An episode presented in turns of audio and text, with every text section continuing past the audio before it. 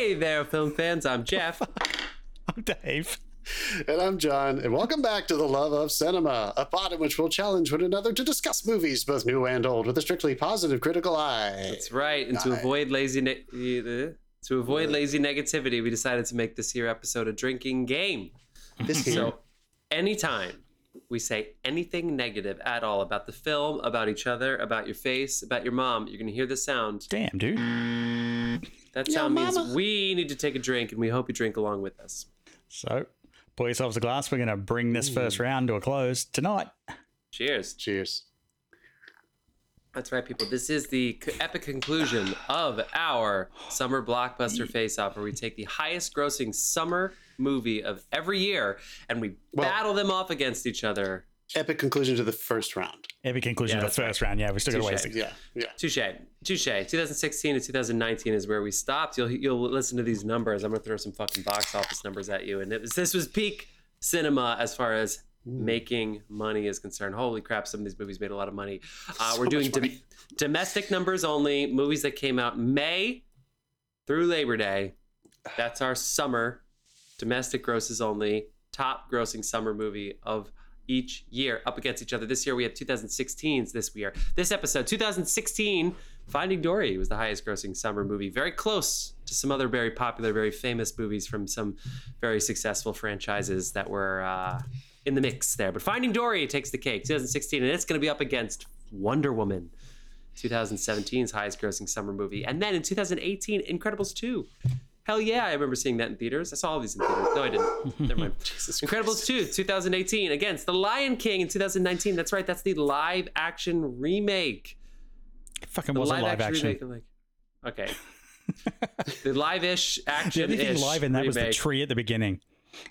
Dave, yeah, was the, that's tree, was, was the, was the tree alive? Where's your stream deck? Where, there it is. Yeah. we both Anyway. went for it, and we got canceled out. Thanks to Dave as always for uh, editing, producing all these episodes. And Just what else do we I buzz usually that say motherfucker. about? I forget what else we say. It's been really fun. We got a lot of good matchups. So go back through our feed and listen to some really good competitions that we've had. Hey, speaking of starting making a next shit week. ton of money, Yeah. fucking Barbie, dude. When, when apparently I was reading this week when Margot Robbie pitched it to Warner Brothers, um, or was talking to Warner Brothers, she's like, "Make this movie; it'll make a billion dollars." So apparently Margot just can call it anytime. Don't argue with Margot. Don't argue with Margot. Margot It's going to Robbie. cross a billion this weekend. They say. Doing They say. so well. Yeah. A billion. I was uh, I was hanging out with some people the other night, and karaoke eventually started happening, As it and does. some some uh, some younger guys, probably in their like early twenties, got up and sung "I'm Just Ken." Like Wow. it's Yeah, that's- already that's the other thing. happening. That's- like and that's in the- everyone knew every fucking word. It was It's in the it's in the Billboard so it's in the see Billboard words, top 100. Dude, It's it's this, in the top thing 100. this thing touched a, a nerve for sure. People are are really feeling it. It is it is crazy. Mattel, you did it. You did it, Mattel. Don't ever Tell me fucking do it again. So hard. And then immediately they were like, "Well, these are some other Mattel properties that could make some money." Immediately they started. releasing Immediately, it. right? Wasn't it paying like two hundred and ninety thousand for Uno, Chief? Your, your job was What? basically just to sit there and play Uno because that's one of the movies they're pitching. Oh, Oh no! Yeah, right. They've gone nuts. Searching Uno, for Bobby movie? Fischer, but with Una, like, Yeah, yeah. like a Uno? really grounded, serious Uh-oh, they're gonna get that. Yeah. They're gonna get that that wild card, the draw for a wild. Oh my god! Yeah, What a- that's a, that's the it's about the the opioid film. crisis. Oh man, John, what was the uh, what song did you choose at karaoke? uh, Champagne Supernova, Oasis. Good call. Mm. They Where might be you they might be appearing together while we again. I heard high? around the tracks. No way. Oh yeah, they're gonna those brothers gonna beat the shit out of each other on stage No, they're, they're talking, and they might they might be. I think it was Glastonbury. They might be doing. You can still take a punch in your late fifties. Get it, boys. Yeah, You know what? Um, trust me. you know what helps uh your family feuds? uh, millions of dollars. Yeah, Oh yeah, sure. Hey, we get Sure. together millions of dollars to tour as long as we don't. unless unless you're out of each other Queen because you break up arguing over whose fucking recording studio you're going to use. Mm-hmm. Glastonbury would be a great way for them to come back. Though, wasn't there one of their very first? Well, the Uh, Spice the Spice Girls are reforming for it, and there's a rumor that Oasis might turn up as well. Lordy, That's Uh, some I non-movie shit going on Jay right. Z.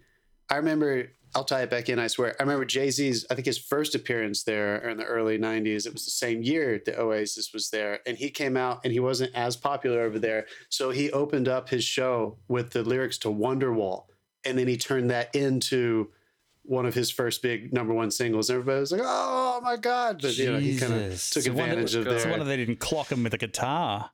It's pretty cool. Could you- they're like just all, they're always on on stage stage. ready to fight. Fucking it stop doesn't that. matter who's on stage. It's that Family Guy thing. They're like, this goes out to all the women, and Peter just runs from the back, like ready to attack the screen because he's jealous. Um, all right, people, we're going to be talking about Finding Dory, Wonder Woman, Incredibles 2, and The Lion King. At the end of the episode, we'll let you know what we've been watching in our segment, What You've Been Watching. Uh, maybe a little news in a second. Maybe, maybe not. Who knows? We'll see. We already talked about Barbie. That's cool. Hmm. Why don't we why don't we shout our sponsors out? John, we have two again. We have two. He's back, Mr. Carlos Barroso, the beer master. That is cbarroso.beer. That's the handle if you feel like giving that man a follow for, for all his beer shenanigans, his beer making antics, good information on the brewing process. He's a real fanatic. Go check him out. Really great on Instagram. Uh, and also, we have some music on this episode and every single episode. And it is always provided by the artist Dasein, D A S E I N. You can find That's his right. music available for free well, not super free, actually. You need to subscribe to the usual Yes. music platforms, and then you will be able to download it. It is great. It's getting large following. Get in there, enjoy yourself. But don't you upload any of it? Yeah, They'll of get course. you. Upload his They'll come get you. permission. Shit's gonna get flagged. Uh, any any other news? Any other details you want to share before we get into this shit going on? Not really news, news, but just since we might be one of the only sources of information for some people who listen to this, um, the AMPTP sat down yesterday with the Writers Guild. Uh, back in negotiations, so I don't think anything was settled yet. But it is Yeah, I nice love to that. know It's that like, at just- least just one come- of these groups are talking just- again. Just come back into the house and stand on the X. Yeah. Let's move into round one. Let's play some Dasein for 10 seconds and pretend like we took a break. And then we are going to hit you with our first round, our, our first matchup for the day, which is Finding Dory, 2016's highest film, against Wonder Woman, 2017's highest film. Coming at you, Love of Cinema right now. Let's fucking go.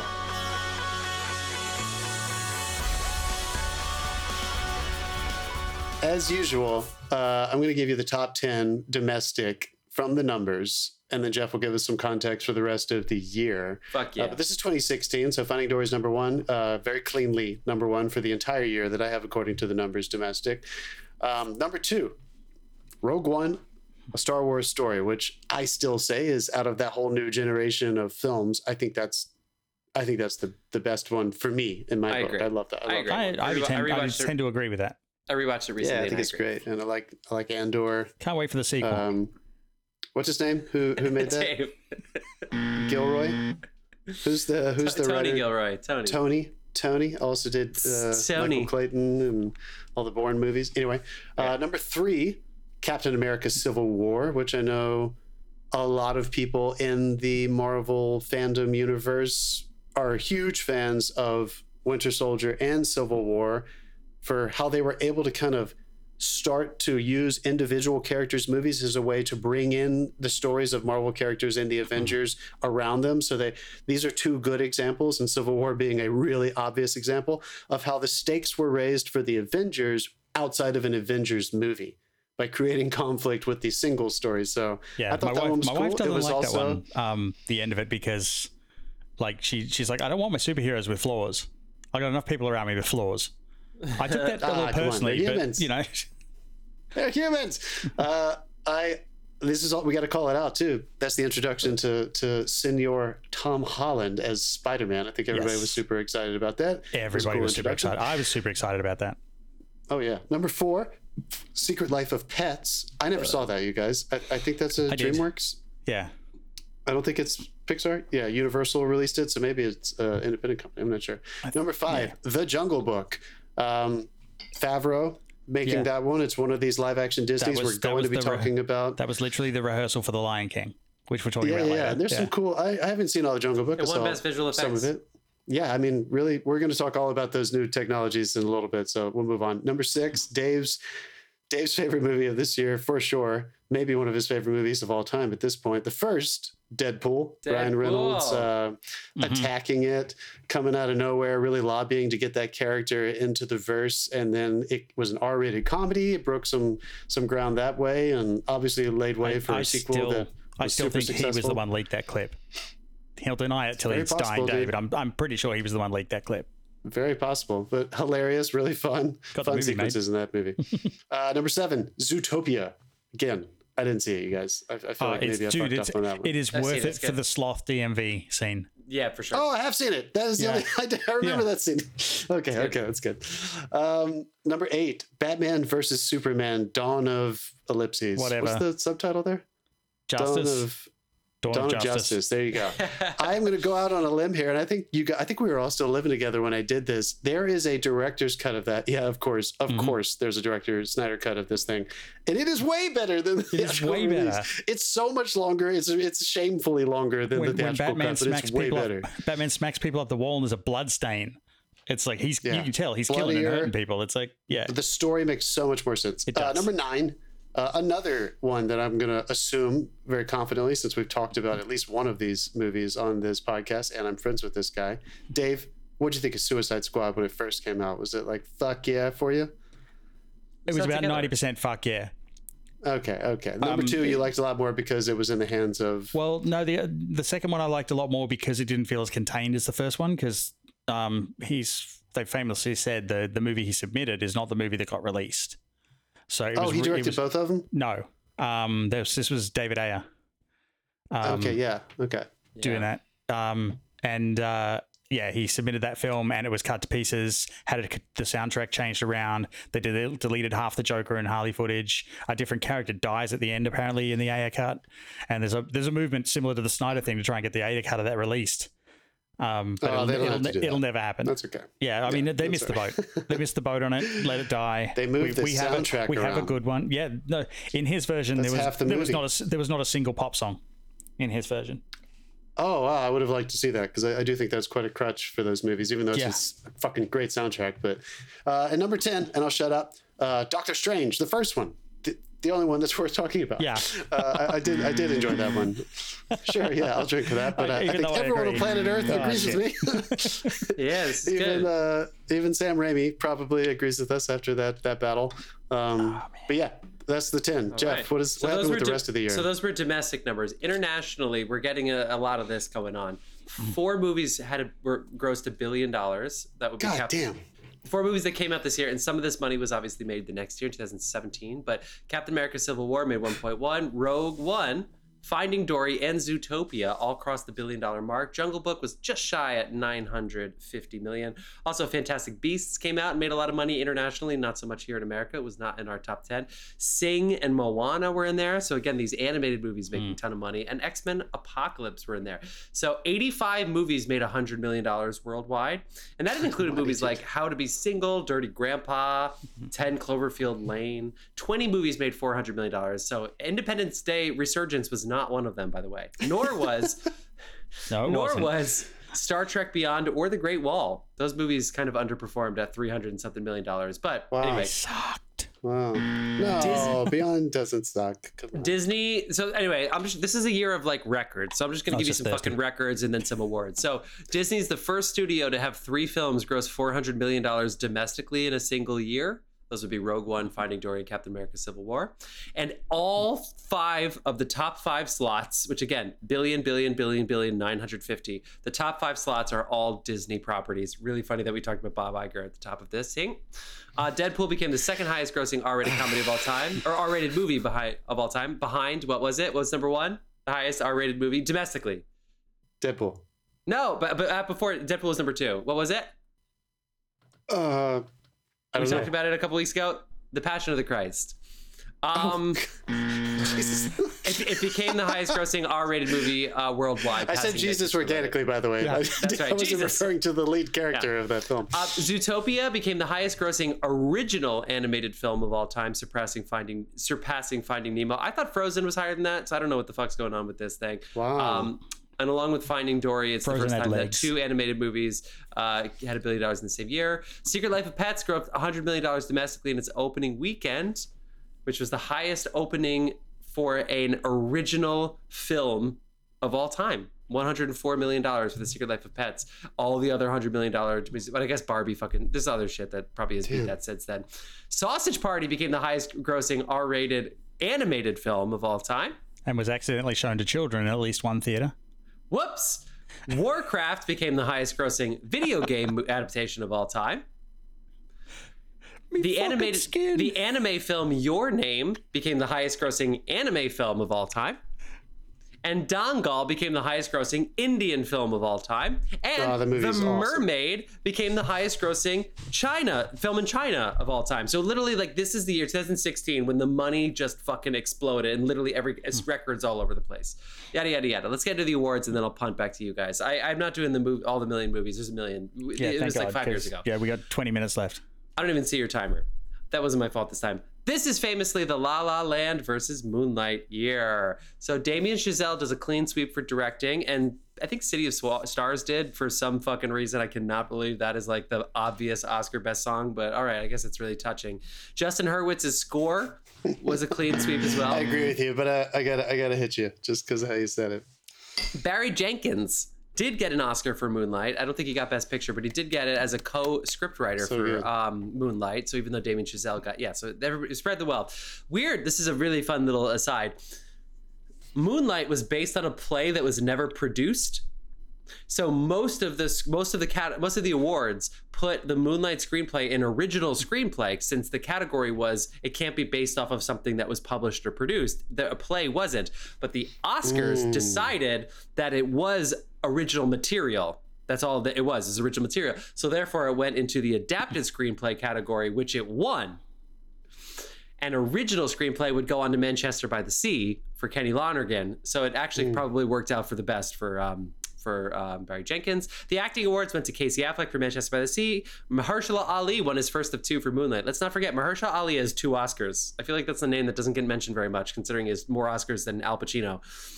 Emma Stone wins for La La Land somehow, beating Isabelle Huppert and Natalie Portman for on. Jackie. yeah, yeah, yeah, yeah. I mean, she's she's great, but that was a surprise for people. And Viola yeah, no, Davis no, did a clean sweep for Fences in the supporting category, which she probably would have won in the leading category, but oh well. And then another big story this year. This is OJ Made in America, which is one of the best documentaries I've ever seen. But it's funny because it actually was an ESPN 30 for 30 documentary that they just decided to make seven hours long.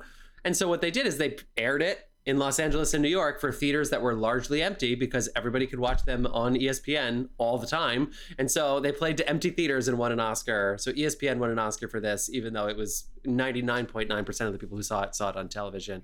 And the other ones I want to shout out are Arrival and Hacksaw Ridge. Arrival. Yeah, Arrival is. is Any, any, any others you want, cake. you want to shout out before we get into Finding Dory? Nope. Jeff, do you uh, remember where we were when we saw Fantastic Beasts? We Didn't we not go in into Times York. Square? We, We were were, in not New in New York? York. Me and you. Why were we outside? Oh my God, we saw that. In, we saw. We went to. Oh yeah, yeah, yeah. Yeah, That's we were funny. so hungover. we Oh my. God, those tacos I ate were so spicy at that truck. Okay. I think I'll call out uh, Midnight Special. oh, Do you guys remember that one? Yeah. Yeah, Michael Shannon. Let's go. That was Yeah. cool. I wanted to give that one a shout out. Swiss Army Man, the I watched Daniels. of that one day. I got really busy. Something came up, and I, ne- Yeah, I you never saw the end of it. You Yeah. should watch the end of that one. No, day. they look great. Um, y- yeah, I think. All right, I'll chill on that for now. Loving, Oh, Really good Loving was good. Ruth Negga, shout Yeah. out. Cool. Yeah, let's do it. All right. Finding Dory. This is, of course, Andrew Stanton, who uh, won Oscars for Finding Nemo. He's the co-writer, co-director of Finding Dory and Finding Nemo, and he also worked on fucking A Bug's Life, and I believe he also won for Wall-E. So he's obviously been in the Pixar family for a while. So he co he co-directed this. Andrew Stanton co-directed this with Angus MacLean, and the writers are Andrew Stanton and Victoria Strouse. Yada yada yada. I think we get the picture. This is all Dory centric. This movie's fucking great. Made a billion dollars. What do you guys want to say about it? You guys rewatch it? I, I actually had never seen it before, like two days ago. Wow. I Oh, you did, missed it? I didn't Yeah. rewatch it. I missed it. Um, I watched it when it came out, and I never watched it again. It just did not strike a note with me at all. It was li- like the same jokes recycled, and they padded out a movie around a gag they set up in the first one. Are you far as I was heartless? And in your prep Do- for do- this do you have a episode, as a podcast host, you chose not to watch it again. Good. I- good. so you- I'm. Yeah. So you despised this movie four years ago. We also had an extra week this this week this year. We took last week off basically, and you still didn't rewatch this hour and a half. and you just didn't rewatch I didn't it. like it. Come on, dude. I didn't like it at all. Oh man, Dave, outlier. All right, I know what I'm voting for at the end of this one. Just, I just to be fucking that know guy. exactly what I'm voting for. I know what oh I'm my doing. god, I can't believe this is up against Wonder Woman. Fuck. Okay. Um. All right, well let me let me call this out because I think this is going to give us a mode of conversation because I want to hear your what you're talking about, Dave. I want to hear it applied to Dory, and it'll open up. There's this concept known as the um, the Pixar arc, and it really got established. And I'm not. It, I don't think it came out of Pixar, even though they clearly were using it and applying it. But hmm. critics started talking about it when their sequels started becoming so successful, critically and commercially they have found a way and you can look at it and it, it really is true and it is it's an example of how they've had so much success with very raising the bar criticism on sequels remember old school disney animation their sequels would go straight to video they usually didn't think of them as a really ascendant next step in their characters lives Yeah, like it was Lion just King to sell too. tapes. Yeah, there was a whole side department Yeah, that yeah. their job was to make those. yes and, the act- exactly and the actors So- were like, "You got to pay me more," and they said, "Fuck it, we'll recast you." Nobody gives Yeah. a shit.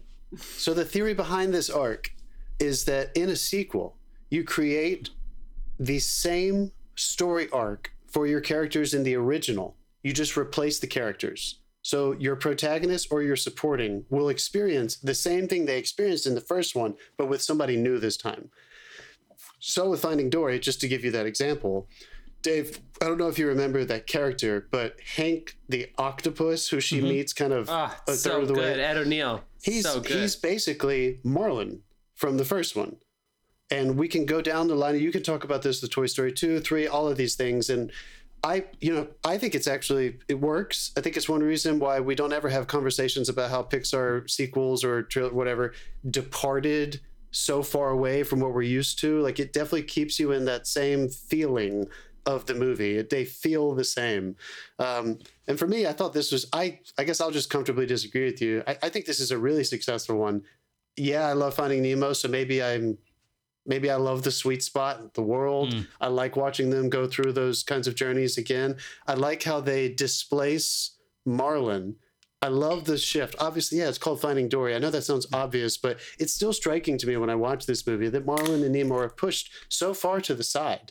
They're a part of her journey, but they're literally they're physically away from her for a good part of it, and they're together the whole time. So it makes you just see the movie differently. It's so cleanly no longer about Nemo being gone and Marlin having to overcome something. So to be just honest, talking about the Pixar arc, does it happened. bother you? It it I mean it does and it doesn't. Like it, it's the same as with the Marvel formula. Like the the movies Yeah. are formulaic as well. Every time Disney buys a property, they settle it into a formula, and uh, it's.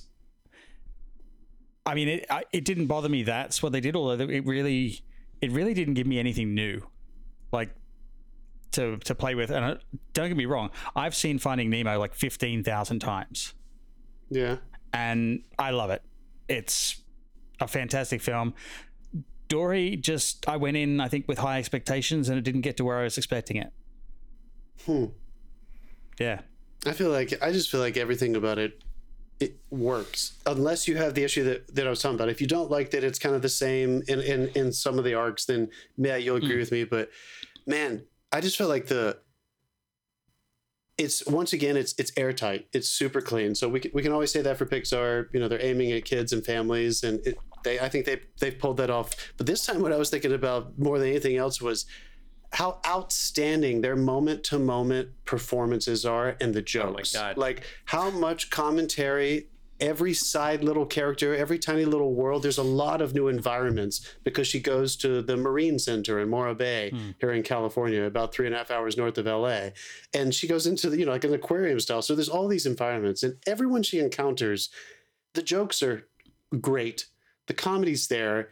And it, all of it somehow either progresses the environment, gives you character development in the environment, or moves the story forward. Like the efficiency of it was just so outstanding. And I don't know, maybe I'm a sucker, but I feel like my heartstrings get pulled every time. Every time I watch these movies, and I, I really felt it by the end of this. Every time she would have a reunion with somebody along the way, it got me. I thought the justification of her having emotional sense memory to the actual places works. It's not just her out of the ether remembering. They're all cued from something physical and sensual. And then the final reunion with her with her parents, and then after the reunion with her parents, bringing it back into the Immediately be like, "Hey, mom and dad, so good to new- finally see you again. Gotta But go." then, but but then finding the new family. She lost her new family. Uh, That works for me. and I really, really love the them, structure. but, but they're my family. Gosh, Yeah, yeah, John! yeah, yeah. Oh my Gosh, god! gosh, gosh. I did watch this one today, and I mean, y'all, I teared up like twice. Up twice. really oh my god. Okay, so I watched this with Angela, who loved this movie and was so excited to watch it with me, even before I knew that it was going to be on our list. I had no idea. She was like, she, she found out that I, I said I was watching Finding Nemo, and she's like, "Wow, you ever see Finding Dory?" I said no. She sent me a thing that was Finding Gerald. Gerald's a little sea lion that they don't let up on the uh, rock.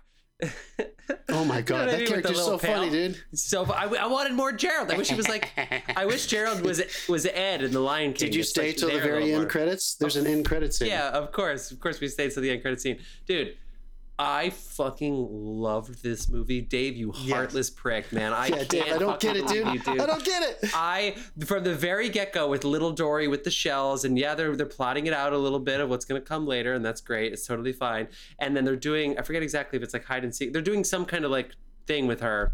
It's it's of course the voice is Eugene Levy and Diane Keaton as her as her parents, and then she goes and she's doing the thing, and then she sees them and goes, "Uh oh, did I forget again?" And they went, "No, no, no, no, no." And she said, "I did. What if I forget?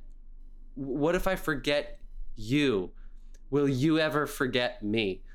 And then it goes into the Finding Dory scroll. I was like, "Get the Tears. fuck out of here!" So I know it's I have yeah, fucking yeah, hair, my hair standing up on my arms. I know it's I know it's similar to Finding Nemo. Obviously, there's these kind of escape, and they have to go find things, and they get caught and trapped, and they have to escape again, and yada yada yada. But that's the crux of the movie. Get the fuck out of here, Uh, Dave! David. Oh my David. god, when she said that, and then and then the little Dory starts seeing all the things, and they, they do it quickly, they expedite So it. But when she's when she says to like the fish, "I'm sorry, I suffer from short term remembery loss." I mean, you're just sitting there like, how are you not just completely hooked by this story? And then the majority of it takes place in this little aquarium. Ironically, I, the thought I had was like, oh, they're getting crazier and zanier with this movie. You know, I, I mean, the fish jump out of the tank and like fucking, they really, they really risk death a lot. And but I know they do in the first one, but at least they're in the ocean. But in this case, they leave the wa- they're on, they're hopping along the pavement and stuff doing Yeah. these things, talking to sea lions that probably should be eating them. I mean, it is. I I, j- I think I, everything about it is perfect, but ultimately, this idea of family, you know, I know that's what the first Finding Nemo sort of was about, but like, oh god, it, all the way into all the uh, Jeff and Dave, all the way to the very end. The end credits. Dave, do you remember the end credit? I wouldn't be surprised if you don't remember. I didn't Nah. remember it. But this theme of family, um, at the very end, you see Gill and the aquarium gang from Nemo. They finally, in their bags, wash up somehow on the Yeah, somehow. coast of uh, California, and they're like, "We made it. We're never gonna, you know, there's nothing that'll get us now." And it is as a family, they get swooped up and taken in for rehabilitation into the aquarium. uh, and so even that theme of family to the very end is just like, Oh, so That- they, and that- they I guess even that ruined the kinda- first one. and they somehow died. ah, come on, come on. they somehow they somehow didn't on." die in their bags from not being able to eat for uh, how many thousands of miles? Um, ah, shit, what was I That gonna say? whole that But- beautiful, that wonderful world when the truck is flying, that is pure cinema, dude. Oh, I was so just good. the, Oh my the God. scope of it. I was just like, God, this is this And is yeah, just course it's- beautiful. I'm just of course it's overwhelmed absurd, by the but yeah. artistry. I mean, are you, are you guys doing a bit? You're getting way too excited over this film.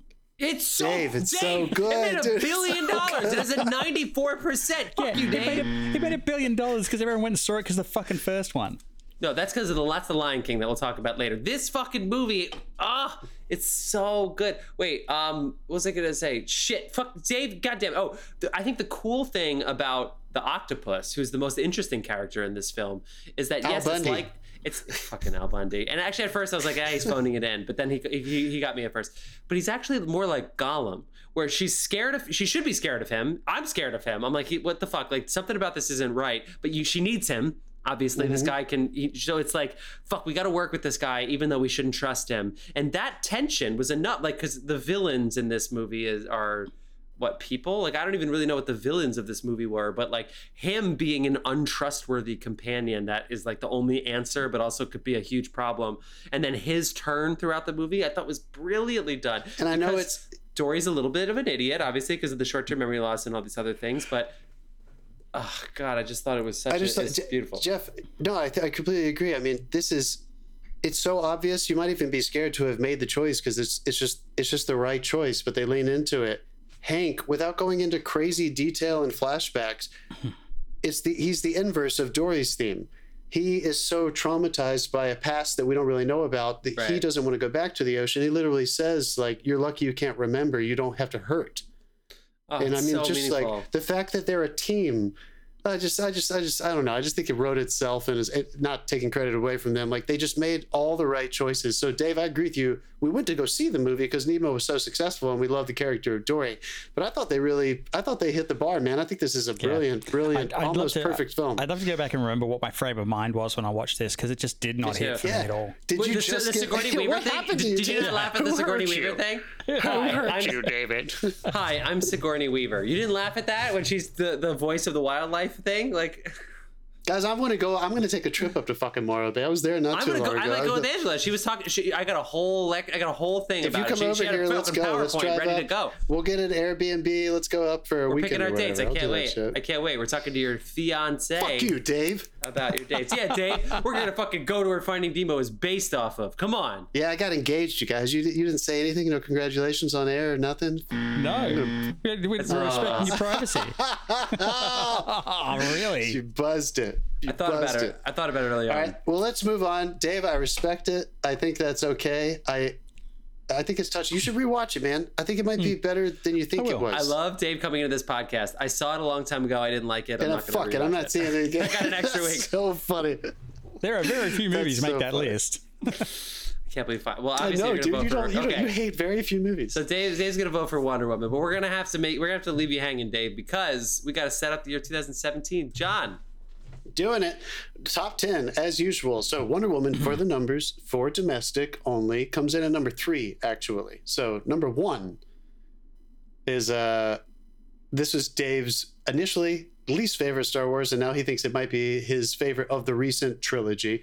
Uh Star Wars episode 8, The Last Jedi. Right? That's Rian Johnson's? yes, it is. yes, it is. Okay. I, I, So I'll give it remembers- better, but no, it's it's Okay. Okay. better on the rewatch. Uh, but no, it's definitely not in the favorites.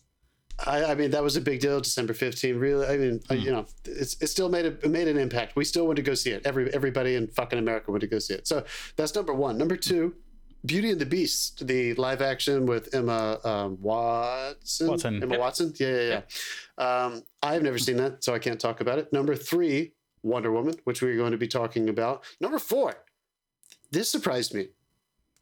Just domestic, but Guardians of the Galaxy Volume 2. Everybody did not love that as much as we wanted to, but it's still one of the, the most successful of the Marvel IPs. That's surprising to me that it came that it placed behind Beauty and the Beast. I was surprised by that. I'll just I'll just make a general comment. That- Kids can go uh, see the Guardians movies. It's not the one of the more adulty ones. I mean, anyway, number five, Spider-Man: Homecoming, which Dave helped me out. That's first. That's Tom one. Holland's Yep. first solo Tom Spider-Man first. movie. Number six, It. Fuck yeah, dude! Look Mm. at that R-rated horror drama making it into Yeah. its uh, into the top ten. Number seven, the best Thor movie without a doubt. Everybody knows it. Taika Waititi's intro into Marvel Universe. Thor Ragnarok, Yes. cleaning up. Unbelievable. I'm sure if it had come out in the summer, it would have been much higher on the list for domestic, but it came out in November, so it's number seven. Number eight, Despic- Despicable Me 3. I've never seen any of those, but good job, Steve Carell. Number nine, Logan. Fuck yeah. That movie is fucking awesome. yeah, uh, who directed? Uh, God damn it. Walk the Line, The James Last Indiana Jones. Mangold. Yeah. Mangold, dude. I thought that James was I thought that was just such a good movie. What a Yeah. it's basically unforgiven in the superhero world. It's, it's that's yeah. what, I mean, that's what I said. He really knows how to finish something. Ah man, Like- so so so We good. should, we should dude. talk to his movie sexual was so partners. I'm kidding. I'm kidding. I'm kidding. Uh, at number ten, and I'll shut up after this. My boys are coming in strong. Fate of the Furious, bitch. Number eight. That's the eighth of the of the uh, Fast and the Furious franchise coming in with. Uh, I think that's the first time we see And if you don't Charlize remember- Theron's if character. Yeah, if you don't remember what eight was about, neither does anyone else. It's the one with the submarine. How could you forget? they're they're it together in driving on a. They're on they ice. drive on a glacier with a submarine chasing them that keeps Oh, it's so bursting through the ice. it's so Um, ridiculous. Some other standouts: Jumanji: Welcome to the Jungle would go on to make 961 million dollars, and Despicable Me 3 made a billion dollars worldwide, but was not in our top 10 domestically. How fucking crazy is that? No, no, it was. It's number it eight. was. Number Okay, eight. then Despicable forget- Me three. I'm, I was paying attention for sure. Um, Sure, sure, sure. In the top 10 internationally is Zhan Lang 2, which is, I think, the first time that we have a top 10. We have a movie in the top 10 that was from China. I mean, it only made $2 million here. So, like, obviously the international box offices have gone crazy, Damn. but it made $835 million um, and, and none here, basically. Um, Coco had made a lot of money. Pirates of the Caribbean, Dead Men Tell No Tales, yada, yada, yada. Justice League's in here. There's a lot of good shit that, that happened. Kong Skull Island, we saw that in person. And The Boss Baby made a half a billion dollars. Man, these things are unpredictable. Never saw Dun- Dunkirk also Me made neither. half a billion dollars, which, by the way, 19 films made $500 million or more, which is a record. 19 films made a half a billion dollars worldwide. Good thing they saved Um, all that money for the pandemic. That's not how it works. They immediately needed bailouts, even because they don't have savings accounts. That when you have stocks, you don't have a savings account, and then you need bailouts every time something goes wrong because you didn't save for the fucking rainy day. Fucking hate stock market. Okay, cool. Stock buybacks are my favorite thing in the world. First time since 1958, the top three films, which again are Star Wars: The Last Jedi, Beauty and the Beast. Ah, The Fate of the Furious. That doesn't make sh- any fucking sense. Well, what the fuck? Oh, domestically, it was- domestically, domestically. Okay, okay. The top three films had a female main character. Well, shit. I don't know. I saw that on Wikipedia, so don't blame me. This is the year of the Weinstein Files coming out. No, no, no, you're right, dude. Last Jedi, Beauty and the Beast, and Wonder Woman. That makes sense. Wonder Woman. Yes, you're right. Sorry, Yeah, the one, the one we're going to talk about in a second. Um, Split, M Night Shyamalan's film that you may remember, was this year's most profitable film in turn of re- in terms of return on investment or ROI, as the uh, business school bros like to say, having generated a two thousand percent ROI. That is twenty to one. It is the 11th film to cross the 2000 ROI list and the first film to do so since 2015. It made $278 million on a $9 million budget. That's what happens when you don't pay your actors and you only give them back end. Works really well. what every movie time. was this? Sorry, I was listening. Split. Split. Split. I know you. I know you listen on the rewatch tomorrow. Anybody- is the anybody listening? Wow. The Despicable What are you Me guys talking franchise became the highest-grossing animated franchise of all time, beating the Shrek franchise. And Dunkirk, making $500 million, makes it the highest-grossing World War II movie of all time. Wow. Holy Sad shit. that that has its own category. So how many fucking World War II movies are there? Yeah, right? God damn It's a it. great This- fucking genre, Jeff. Shut the fuck up, dude. You fucking love World War I know II those movies, poor dude. They're Germans. so good. Those poor Germans. They just How have to eat- excited are you for Masters shit. of the Air? How pumped are you for that fucking I'm series? going. dude? Can I go on to the awards? Yeah, I'm excited for this Yeah, series. I can't please. wait. When we're done watching four movies a week, I can't wait to watch some of these series. Awards. I, I actually watch the four movies a week, Dave. Okay, awards. Shape Hey, of we're Water. done after this. Shape of Water, affectionately called the fish fucking movie, won Best Picture.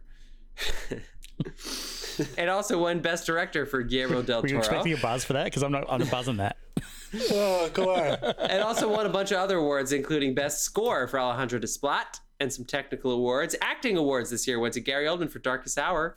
Frances McDormand did a clean sweep for Three Billboards. God damn it, was she good in that movie.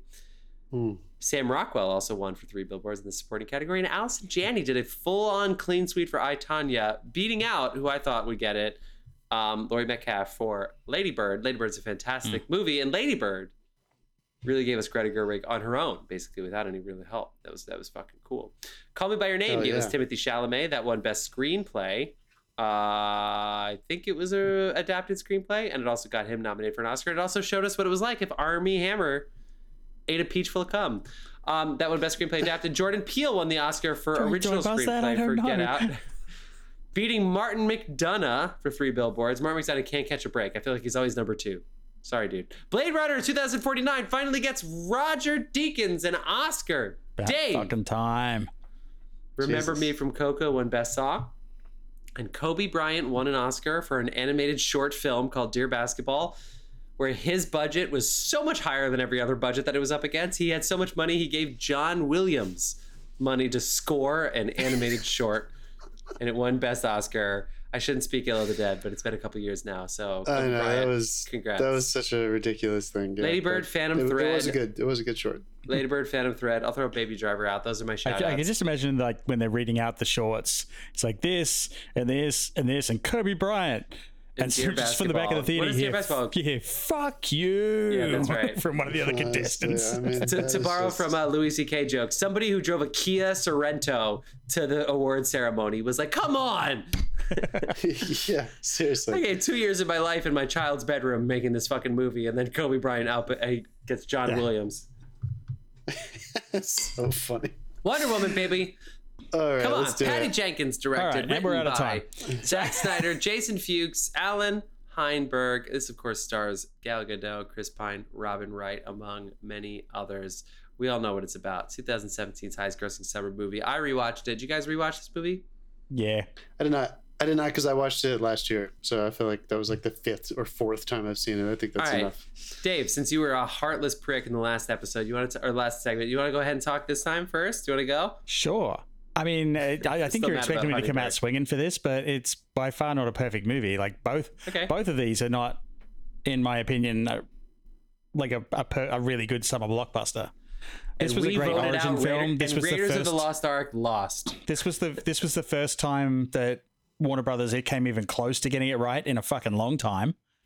Um, and it was a great character, and that's fair. I should give you twice. As far as the origin story goes, like it was great. It all everything worked for me, and but it was a, it was very much a self-contained story. It felt more like I agree. it felt more like something elevated out slightly out of the the schlock we're used to for a summer blockbuster. But well, I mean uh, that's What the do you thing. mean? Oh, what, Well, what do you mean? it, it just had it just had a little more depth than you get from a usual summer blockbuster. There was there was like story in there. There was more development than you normally get in like a blockbuster film. Grant, like there were there were the hero sequences, like where she jumps up and runs across the guns in the No Man's Land. yeah, no man's and- land, yeah. like that, and that was that was a great thing. The like the reveal of the actual villain, um, and the battle that follows. But for me, that battle was kind of a non-event. Like I think about the rest of the film rather than that. Like all of her journey to get to that battle, and then like the battle is the, my least remembered thing from the film. I think I have to hmm. agree. Yeah, So- I have so very, I have very there an arg- complex feelings about this movie. I've seen it like 15, 20 times. is the inverse argument to that that the the substance over action that there there there is a lot of weight given to the origin on the island and then her story of adaptation if you will into becoming assimilated into this culture and a love story a, Yeah. a very very rich you know they give a lot of time to them getting to know each other and um, so do, yeah, do you think that there's just there is an audience that maybe appreciated that more, or do you think objectively for a superhero movie that is something that is I they def- could have no, given I- more I time to with the action? Well, from a DC movie, this is what you expect. Like this, uh, like in, from a good DC movie, this is what you expect. You expect the characters to take time getting to know each other and developing, and those relationships to take place. DC and you see that. minus Nolan's Batman's. We're, we're never talking about this. Is that right? I mean, even Nolan's Batman, you get the character relationships building and stuff like that. There are action beats, but you definitely get the relationships between characters building. Even like Batman and Joker in Dark Knight, like you get mm-hmm. that relationship. You understand that relationship and what it is for both of them.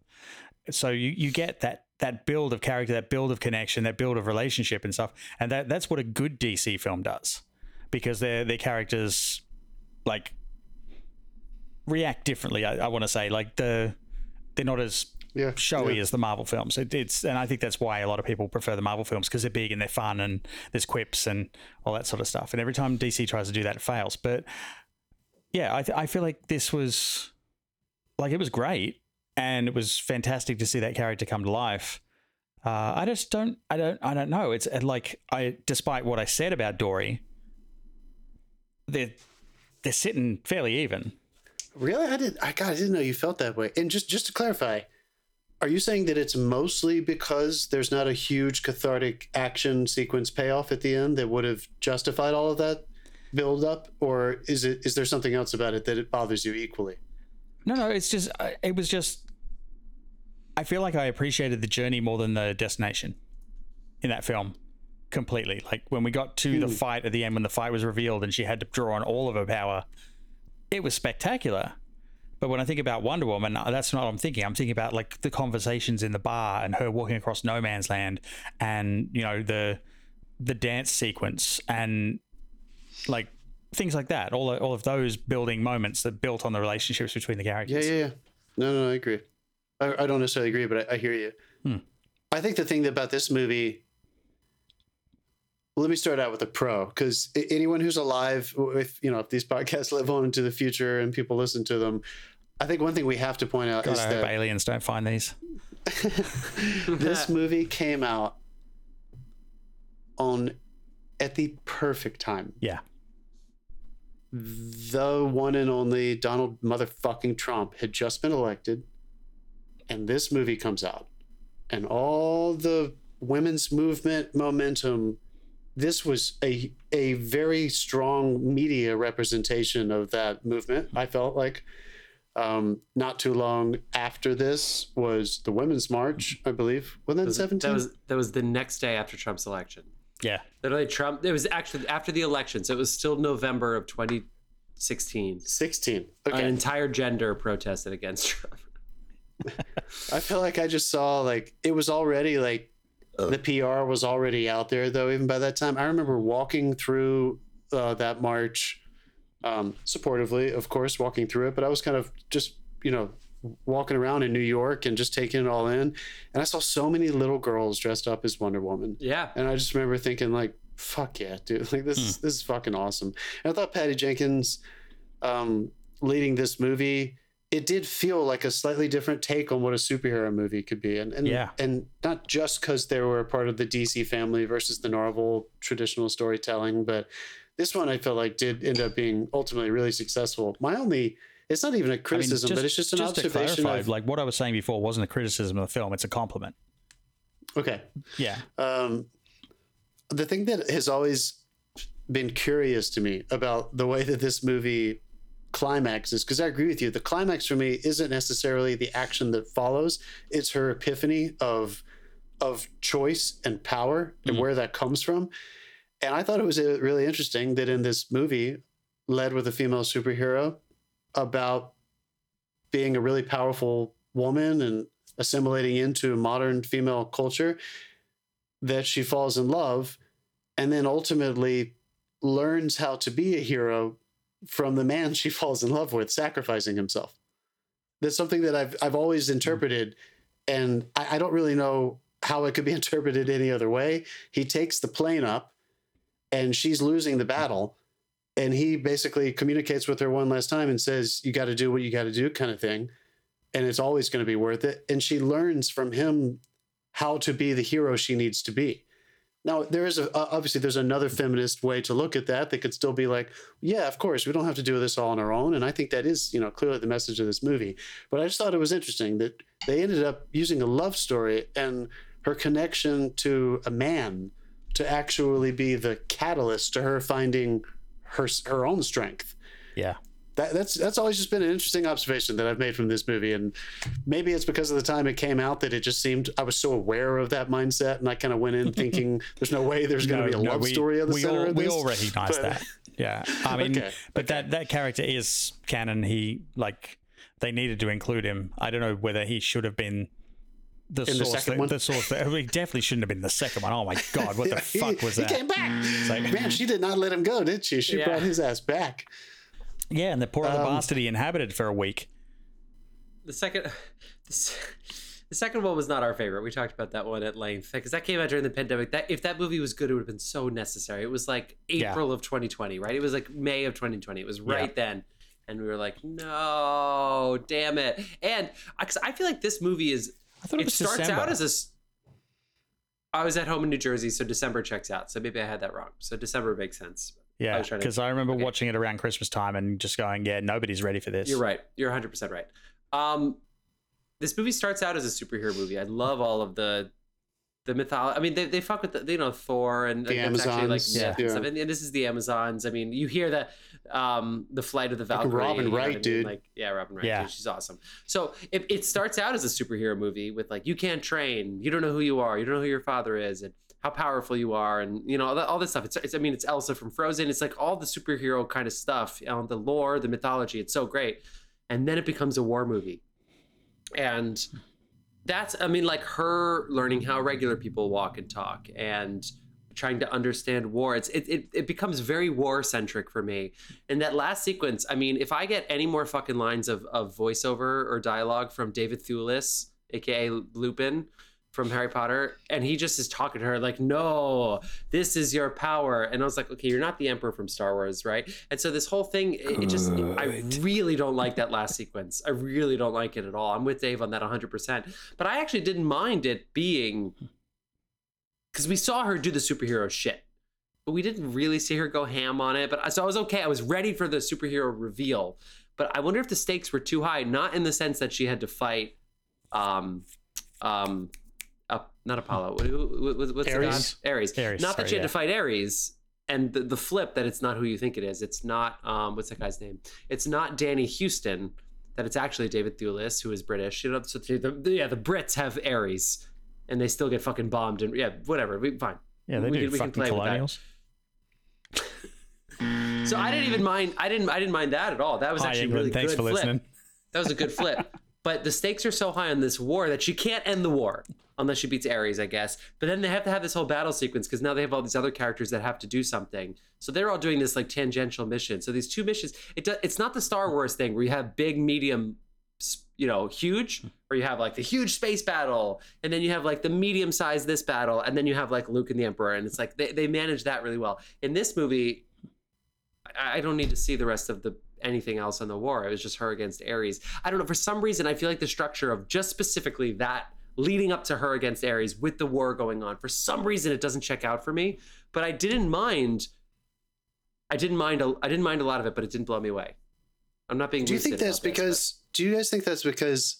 And I'm going to tip my hat because y'all know where I stand. she's on the whole amazing. s- I think I think she helps a lot, but she's also needing to learn. She doesn't know anything, and I think that's a tricky that's a tricky place for your main character to be in. Sorry, John, back to you. No, no, yeah, that that that that's totally true.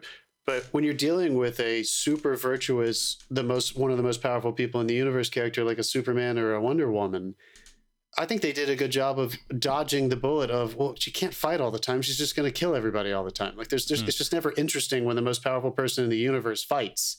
You know, it's it's always hard to create obstacles against that. So part When of me, she, and I when hear she what you guys fight, are it was saying. Nazis, so you're on board automatically. I know, Yeah, I know. And I, the Germans, I also wonder if they Germans. if they took a note from the Captain America movies and thought, let's put her in a period war so that we can have her find her place um, looking at the concept of good and evil, and then ultimately we'll have her. I don't know. And I, like the I like flashback device. You know, I know this is canon, but the fact that she's comfortable and happy working in a museum, which comes up in the second movie too, and then we go back and see her fighting. You know, like crazy. I, I, I like that device. I think that works really well, and she's great. She is really great. It's just the end battle doesn't work for me, so I'm trying to figure out why. Developing the bomb, there's just something. I just feel like there's something else other than her and I Ares. think the end just battle doesn't like, work. Dialogue against each other for ten minutes. I think the end battle doesn't work because of it's the Superman problem. Like the only person they could get her to fight is a god, Yeah. and then it's just two gods fighting. Like there's just nothing interesting Yeah. about it. It's, It's not just- like they're you in know a mean? city where they're And- trashing and- and- buildings. And we know she's gonna. And we know she's gonna win. That you know, it's like Th- maybe this is why. Here you go. Let's use, you know, my favorite DC character. Whenever Batman would find his way with really good villains, and whether or not we, we love the Joker, and there's a lot of uh, representations of their climaxes in different different movies and comic books and TV shows. Even with Bane, which some people may not have thought it was as a good one, Ra's al Ghul. There's something that happens emotionally in the fight with the two the protagonist and antagonist in those movies that you're kind of watching them duke it out as almost equals. And you know you're waiting for you know in this case batman to make some emotional turn to actually overcome himself to overcome the villain but it's personal. I think that is one reason why this one frustrated me is that it wasn't ares that caused that that change in her. It was chris. Mm. It was Pine. I think they Do knew that, I which mean? is Like- why there was that I, that fucking dialogue was driving me insane. Where he was like, "You know that you and I should be teammates," and she's like, "No, I am good. People are good. We should save humans. Humans aren't worth saving." It's like they knew that that was the flaw of the movie, but the more they talk, have you? I- I've been in a yoga. I talk about this all the time whenever I'm in a yoga class, and yoga is all about like this kind of like moving meditation, and people are like, "Come on, people, you need to stretch harder today, and you need to work harder." You're like, "Shut the fuck up!" Yeah, Like, you shut I- the fuck up. I- Yeah, you yeah, need to yeah. let me do my moving meditation. If you keep talking at me, I'm just being mad at you, and then I'm not dropping into my breath, or whatever. The That's fuck why I want me don't go to yoga because this is as far as I stretch, motherfuckers. Like, I just I feel like they knew that that was a flaw, and rather than, I I think they tried to overcompensate. But that dialogue really drove me insane at the end of this, and it's too bad because I loved her in this movie. I loved all of the guys like responding to her. I love how she used anything to her power. Her looks, obviously, the way she used that, I thought was very effective, and you know, but like, oh man, the, All right. the, the final battle. Just we gotta we gotta call it. All right, let's do it. I feel like this is a better summer movie, but I feel like Finding Dory is a better movie. You know what I mean? Like I feel like this is like a such an iconic summer movie, such a moment. But Finding Dory is a better movie. So what the fuck? Dave, you vote first, and I think we know what it is, just so we can. Yeah, it's Wonder Woman. Because, Okay. all right. Because Jeff, I completely agree with what you just said. No, I like Finding Dory better. I'm voting for Finding Dory. I don't give a fuck. I, I really like this movie. I like watching it again, but Finding Dory, Finding Dory is a better movie. I'm sorry. This is a better summer movie. Finding Dory is a better movie. I'm voting for the better movie. I know. I know to what the bra- I know what the bracket is. I don't give a fuck. Damn. Yeah. Yeah. And just for our listeners' record, John and I have voted for the same movie every single time so far, and it's driven Dave crazy a couple times. But John and I voted for the same movie every single hmm. time. Just vote for Wonder Woman. It's okay. You like I do- Finding I do- Dory more, but this is better. yeah. Yeah. it's not driving me crazy. Go fuck yourselves. God, you're right, though. I mean, everything you said is true. All right, just to break rank. Just to break rank, I'll go Wonder Woman, just because I, uh, I, I think we should. I think we should try to split up at some point. But you're not wrong, dude. Like it's it's so clear.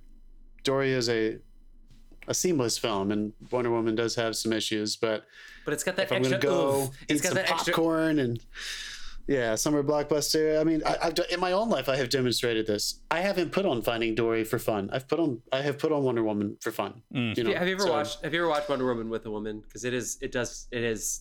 I mean, it's inspiring. It's fucking. It's cool. It just just the times I saw it in the theater. I think I saw it twice in the theater, and it was it was fucking cool, man. Sitting around a bunch of All women that were like, "Fuck yeah!" All right, Wonder Woman advances. Dave and Cool. John. Sorry, Ellen. But Ellen, Ellen is in Finding Nemo, so she, you know, that movie advanced. So there you go. So here we go, people. We're gonna take a very short break to pee and listen to some Side, and we're gonna come back at you with 2018's highest-grossing film, The Incredibles 2, against 2019's Lion King, quote-unquote live-action slash animated remake that made a fuck ton of money, 1.6 billion dollars. We'll see you soon. God Almighty.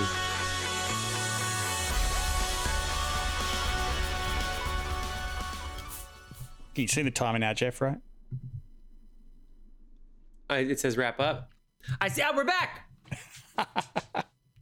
We're back. Uh, all right, people. Incredibles 2 against The Lion King. This is it. This is our final battle of our first bracket because 2020, there was no box office.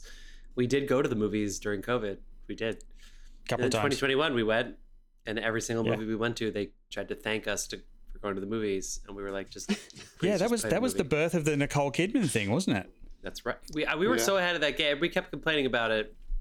I was complaining about it. And then two years later, here we are. Yeah. Two years Um, later, there's people hand on heart reciting it, standing up in their chairs. Still. I mean, you gotta Oh, get, man. you have to get clever. You know, there's the long with the short. Apparently, there's going to be a new one at some point. Anyway, Yeah. um, all right.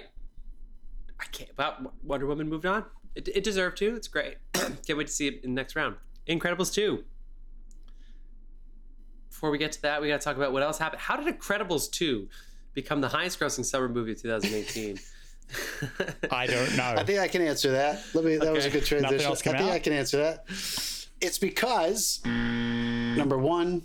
All right, all right. No, that's me. Number That was that one- was for me. Anyway. Number one and number two, at least domestically, and I'm sure these will still reflect internationally in some order, are Black Panther and the Avengers Infinity War. Hmm. But these two massively successful Marvel movies did not come out in the summer. So you know, so they do that. They did that quite a bit. Some Infinity of their big War ones. was that was pushing it for us. It was close, right? Wasn't that Yeah. April twenty they, was seventh? it?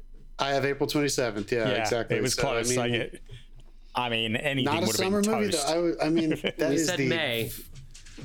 yeah. That That's, is that's, the that's pushing it. That's pushing it.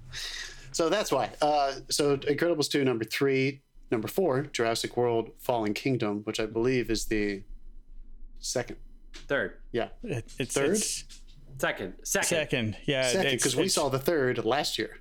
the the fact that we uh, had Fuck to have man. This gives shit? discussion discussion tells you why it's not on our show tonight. Yes. Yes. the second one is that one with the trailer with the animals, the line, the uh, lines, the uh, dinosaurs falling into the ocean, like the That's right. because the island was erupting and shit.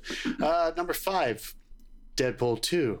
I would say an even better movie than Deadpool 1. You wouldn't be wrong. Oh, The it's cool. baby dick and the X Force sequence.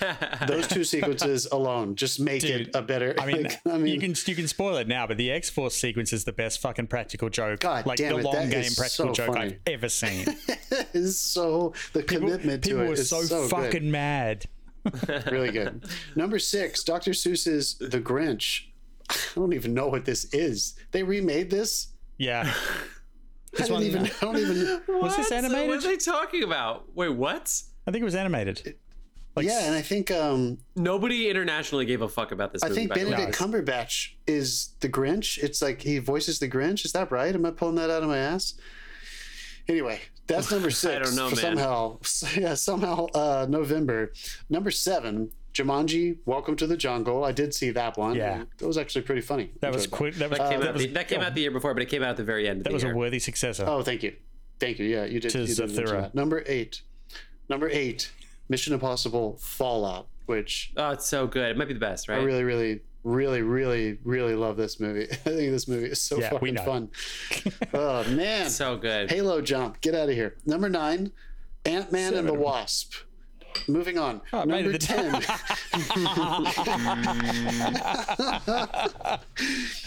No, Number that's fair. ten.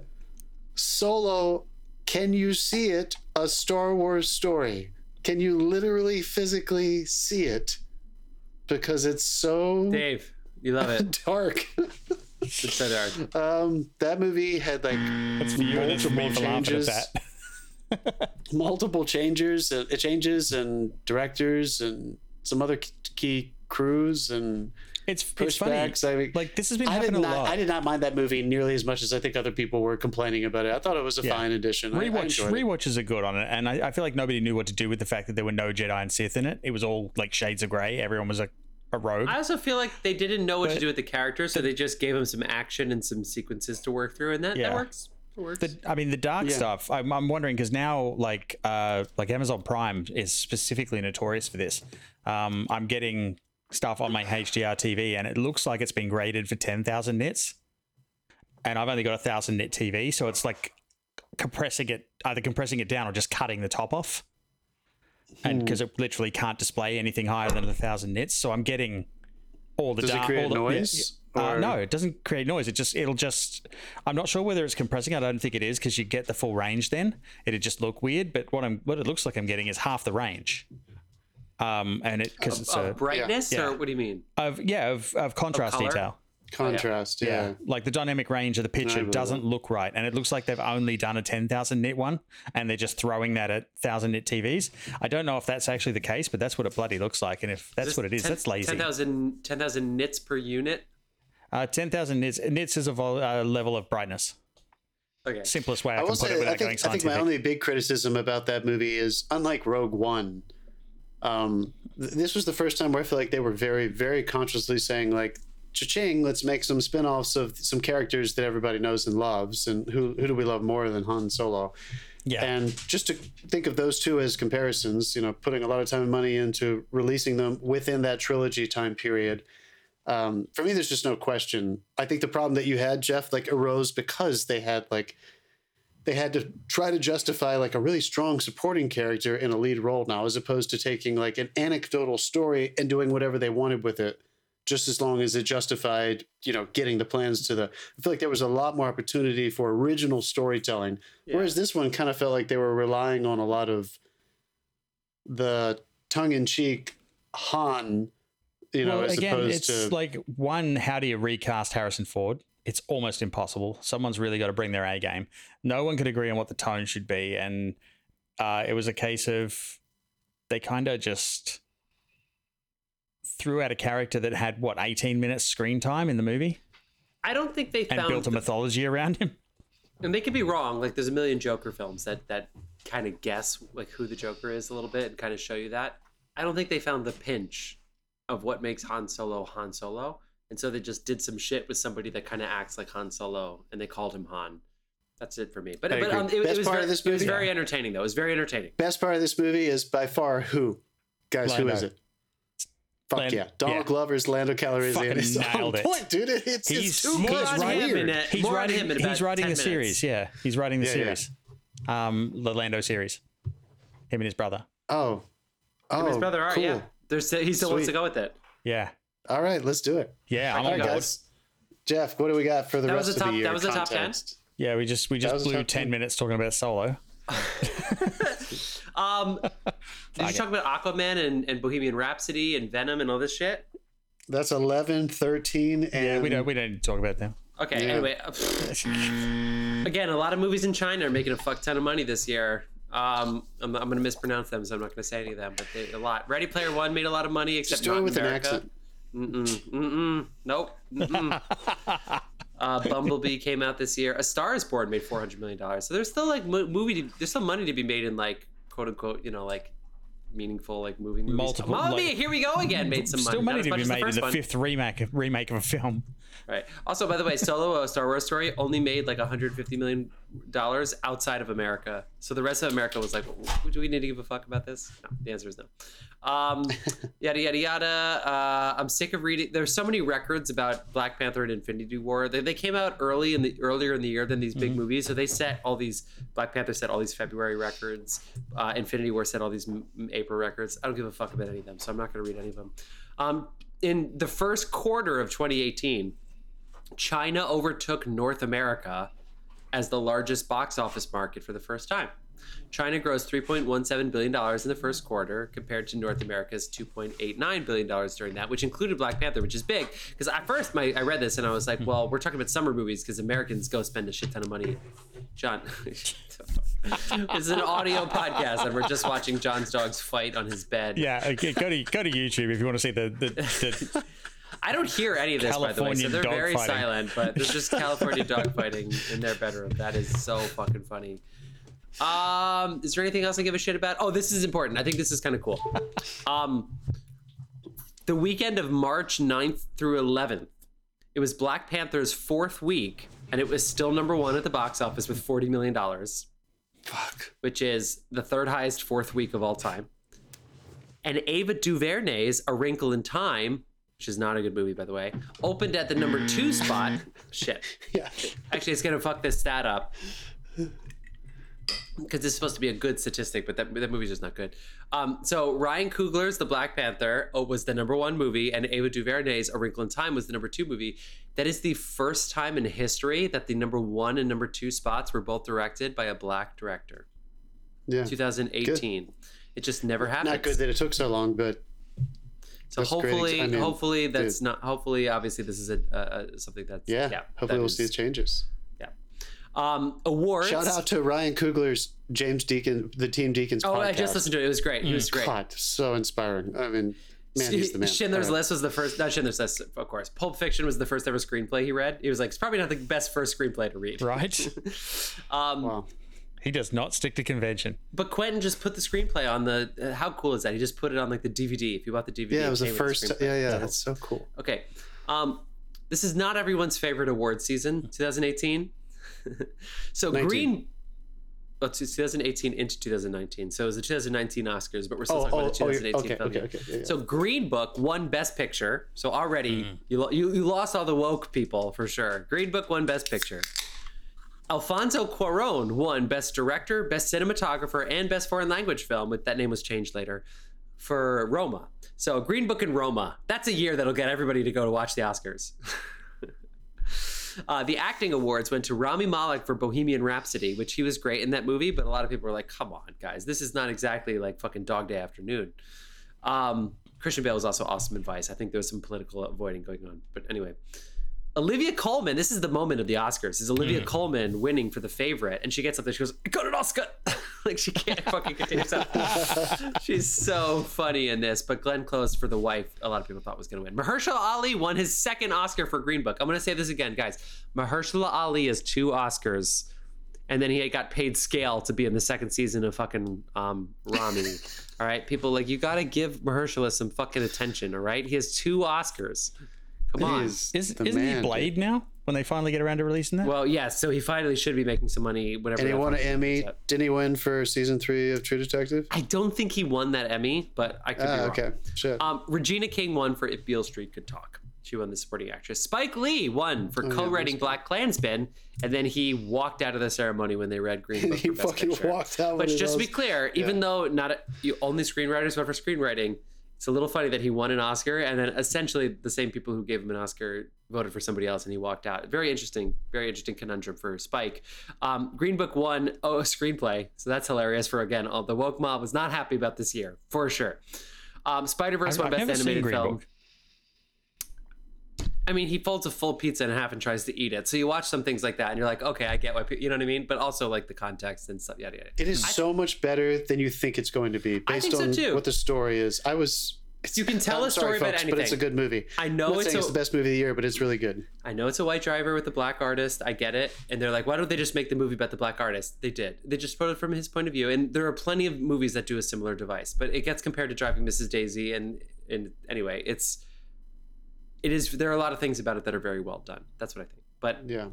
I also get, really I. I, I get it. Free Solo won Best Documentary. I've seen that movie so many times. I love Free Solo. It freaks me out every fucking time, and I know he lives because he was at the ceremony. But god damn it, Free Solo is so good.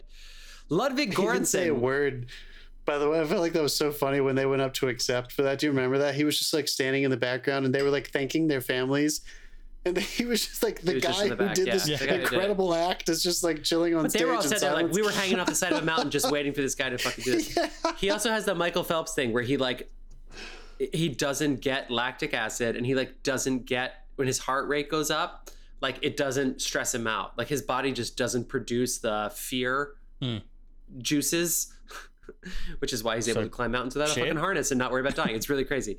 Um, It's also why he probably will die one day doing that kind of shit. Oh my god! I watched a, I watched a different climbing won't know it's coming documentary. at least. I watched a different climbing documentary about this guy that was like even better than him, and then he fucking dies by the end, and it's like, oh my god, I can't believe I just watched this documentary, and then all of a sudden they're like, and then he went on a hike one day, and that was it. It was like, oh, Shallow won best There, got song. Shallow won best song. You might remember that. So Lady Gaga got her Oscar. Yeah, yeah, yeah. Um, she cried a lot when she won that award, but it's very moving. Very moving. Very awkward performance. Yeah, and Bohemian Bradley Rhapsody won both. Uh, Black Panther won production design, and I think it was the first ever black costume designer to win too. So I think that's a huge award if I remember correctly. Bohemian Rhapsody won both sound awards, and actually they incorporated like the Dolby effect that we now would like come to know and love, the Dolby Cinema. They they, they incorporated that into the initial sound design, even for regular theaters. So I, try, I listened to a podcast with the guy that did the sound for Bohemian Rhapsody, and it won. It was a good movie. It was a good movie. It was just a little commercial. Anyway. We have no time. That's the whole. That's all the time we have for Yep. this segment. Um, do just pick one. Did you guys talk about Incredibles 2? Did you guys did you guys watch it? I mean, did you guys rewatch it? Yeah, I Yeah. rewatched it. I did. What do you guys think? Dave? Uh, wow, don't don't don't you know leave it all out there at once. Like I, I've got. No, I'll uh, start. I'll, okay. I'll start if you Cool. want me to. Yeah, do- I watched it. You, you guys, I watched it like maybe night of our last recording, which was two weeks ago, or like right after that Monday or Tuesday.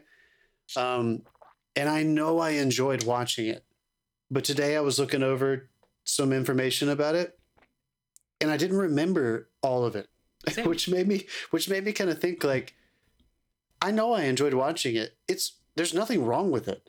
It's really good it's really good. and it just didn't really like ring after the echo of the experience just didn't really stay with me um but i enjoyed all of it i think it's really you know no surprise like all these pixar movies and especially with the the success of the first one the structure is really clean the evolution of these characters was fun they switched the perspective and now it's mostly um you know about elastigirl and Holly Hunter, uh, uh, the mother's character, kind of leading it now. And then they, you know, there's a lot of wonderful commentary on women in the workplace versus mother and family, uh, you know, obligations and her navigating that as well. The inverse is true with Craig T. Nelson as uh, as Mr. Incredible, struggling yeah. to stay at home.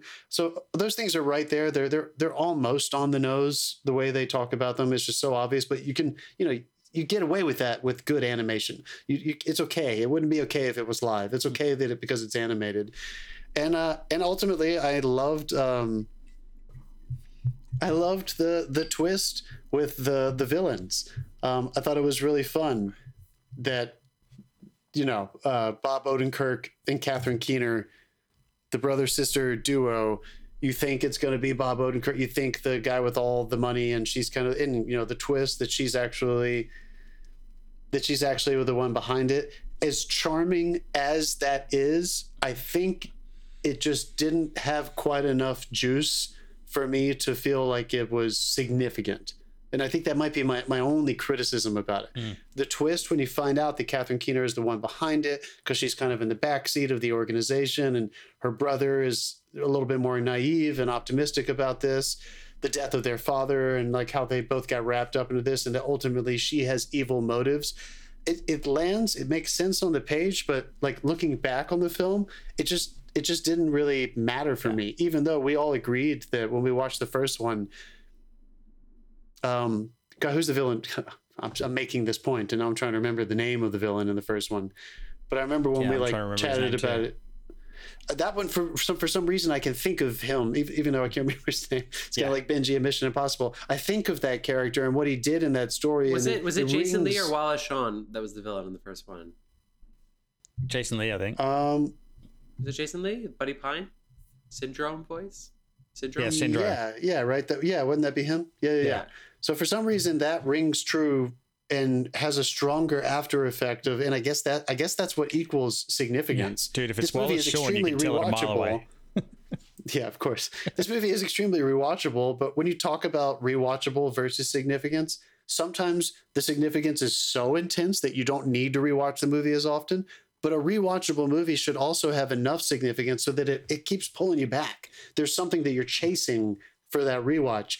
And as much as I enjoyed watching this, I was really shook today when I was kind of looking down at my notes and looking yeah. up the IMDb pages that I was literally I was talking to Elizabeth and I was like, colors. "Dude, what the fuck happened in that movie? I just watched it like a week and a half ago." Dude, that's like me every time I watch Event Horizon. I still can't tell you how that fucking movie ends. But uh, oh come on, Sam Neill is like, "It's yeah, okay, it's, you're here," and the, the, visor comes up. And yeah. oh yeah, yeah, I'm gonna, I'll forget that by tomorrow. But like, but it like I rewatch it every time, but it, it fucks me up at the end, and I forget how it ends. But uh, I, I will say to your point with that, if and the the animators are usually really good with this sort of thing. Like if they're going to pull a whammy with that sort of villain on the rewatch, you pick up hints. There's little bits of action and stuff they get them to do that like there's a you can see it if you're doing it on the rewatch. There's that, breadcrumbs, yeah, yeah, and it, and they they didn't do it for some reason in this. Like there's no real hint. Like uh, for instance, on for example, I recently rewatched WandaVision, and on the rewatch, there's so many fucking hints that are right there in front of your face of what's going on. You're like, how did I miss that? Like, but it's so much. Mm. It's fun to watch the second time through because there's little bits of action or something in the corner of a frame or you know that's that's hidden. And they just this one just didn't have it. So when they pulled off that twist it kind of felt a little cheap. Especially with to your point i think the place where they would have planted a lot of those seeds are they establish a new villain screenslaver. And he is kind right. of this surrogate for catherine keener. Well we eventually find out in the, the, the final twist the, the of the third act not even going into the third act like the actual resolution um, and they don't yeah i guess that's a good point dave like they make you genuinely think that Screenslaver is independent until she finally does have a fight with him at the hmm. midpoint mm. of the movie and she pulls off his goggles and realizes he didn't even know what he was doing. He was hypnotized. Now, maybe we could say that the hypnotizing is the first time we think, okay, they're trying to deflect and we're supposed to think it's Bob Odenkirk. Like, yeah, of course yeah. it's him. Of this course, guy who's so, yeah, of course. he's so optimistic. He's so positive. It has to be this cheesy guy, this business, big business guy Um, but I know what you mean. Like it does kind of just feel like they're hoping that that deflection will be enough. And when I watched it, it was. It worked. But after the fact, I just don't know if I'm very excited about it. I don't know if I feel like if it's if that's a I, I super mean, I, I know exactly what you inspired mean. choice. Like I I rewatched it and yeah, I'm having trouble coming up with examples of stuff. There was it was just it was fun to watch and it, now it's over. That was that was my whole thing with it. It, it didn't really All right, how about this then? elevate above What that. I think is what my favorite parts about the second one are are what's happening with the family, not Yeah. the villain. And that kind of takes me back to our Wonder Woman concept. It was more interesting what was happening to me in their dynamics. They give a lot more screen time to the daughter and the brother, and then the baby starts revealing um, Jack Jack, Yeah. whatever his name is, Jack starts Jack. revealing Jack, all his powers. And so, what's happening with the family dynamics and then the switching of the the roles with the parents of who's going to be there, who's going to be in the house? That is that is what I think of when I think of Incredibles too. Yeah. It is very much an afterthought who the villains are and who they're fighting. It almost doesn't matter. So in a sense, it kind of feels like. Oh, here we go. I'm going to make this comparison. Ready? It kind of feels like season two of The Crown, where I, I loved season two of The Crown because it wasn't as much about these historical touchstones. It was much more about their relationships. And with The Crown, I don't know if that you know was historically accurate, but I enjoyed their going away from those touchstones and thinking more about them actually interacting with each other behind closed doors. This one, I feel like Incredibles 2 does something very similar. But what's the cost of that? The exact conversation we just had about Wonder Woman. If you don't have that catharsis at the end of it where they overcome evil, it it kind of you're kind of there's just not a fulfillment of the genre that you're really hoping for. Something that's going to come at the end where they save the day. And this one Yeah. just I just don't know if it has that. So there, you, you there, you the go, there you go, America. Now uh, you've got homework. You have to go out and watch The Crown to get what we were just talking about because I know half of you haven't seen it. I Oh, you're like, welcome too. It's such Yeah. a good show. I feel like it's just a really good popcorn flick. We could just call it out what it is. I mean, I saw this in the theaters, and I thought I saw it opening weekend, and it, the theaters was packed. And I honestly hadn't seen the first Incredibles when I saw it. I rewatched the Incredible, or I watched the Incredibles after seeing Incredibles two. Not the first time I did that. Not the last time it's going Oh, to wow. happen. And it's just so fucking fun. It's just a really fun movie. It's just hmm. really, really, really fun. I'm with you on it, except I, I was excited and I was entertained in the theater. So I feel like this does work well. And I also completely agree that when I pushed play on this movie, I thought for myself, I thought for a second, I have no fucking idea what this movie's about. And I saw it in theaters five years ago. And I remember watching it in a full audience that loved it. And I remember thinking, I actually remember, I was thinking, Samuel L. Jackson's the villain? Is this his character turn on them? Like he pretends to be their friend and he's the villain? Like I, I remembered nothing other than he was in it. And I remember the incredible. I remember it opened. I kind of as soon, but it, it all came this- back to me when I watched it. Does this movie fucking hypnotise us while we're watching it? So you can never remember the Maybe it ending? does. I don't- I Maybe don't it's know. so good that we can't remember but the in, ending. I in mean, rewatching it, it was it was really. I had a really good time rewatching it. And you're saying you remember the parenting things. I probably will remember the um, our superheroes good or bad with the boat. Now that I've rewatched it, I probably oh will yeah, yeah, remember yeah, good that. call. um, you know, like where they have, and I actually thought, I thought it would have even been more interesting, but this is just me coming back. Oh, it's actually that they hire the good superheroes and the bad zero superheroes. So they hire the good superheroes to beat the bad superheroes, which would be good for business. So then, you know what I mean? So they Hmm. like, it's like, um, you know, they do that with like uh, chemical companies, movies. You know, they hire the opposition so they can beat the opposition to look good or whatever. But anyway, I, I I thought that would be it it's very entertaining, but I know in a year I'm going to forget it again. So it's it's I'm in a weird spot because there's nothing wrong with this movie. There's hmm. nothing wrong with it. I'm not Yeah, even going to sit here and sit there and be like, I wish the villain was blank. The villain worked for me. The twist worked for me. It was totally fun. It was just simple and clean. I don't know. Yeah, that is so weird that we are all not that it's not weird that we're all in agreement. Sometimes that happens, but it's weird that we all feel the exact same way, like Yeah. very specifically. There's nothing no wrong with idea. it. I remember- enjoyed remember the- watching it. I don't the remember it. I remember the I, I remember the house. I remember the baby with powers. I don't. I didn't remember the plot at all. I thought Samuel Jackson was the villain. I I, I forgot. I had no idea. Yeah, so weird. But Our our, I enjoyed it. Hmm. our Let's do it. Let's keep so going. It was really really fun movie. Our final year Final, final year. year. of our bracket 2019 before We're the whole fucking hell broke loose guys these fucking numbers oh my god i'm just gonna say John, Monst- John, you're, you're gonna talk about domestic movies nine movies made a billion dollars this year That is nine insane, movies that came out in 2019 made a billion dollars you're telling me that the movie industry was not fucking furious that the movie industry struck shut down the next day for COVID. Nine movies made a billion dollars in 2019. John, what what movies? Let's talk domestic numbers for a second because that's our gig. What's up? What happened domestically 2019? Nine movies made a billion dollars this year.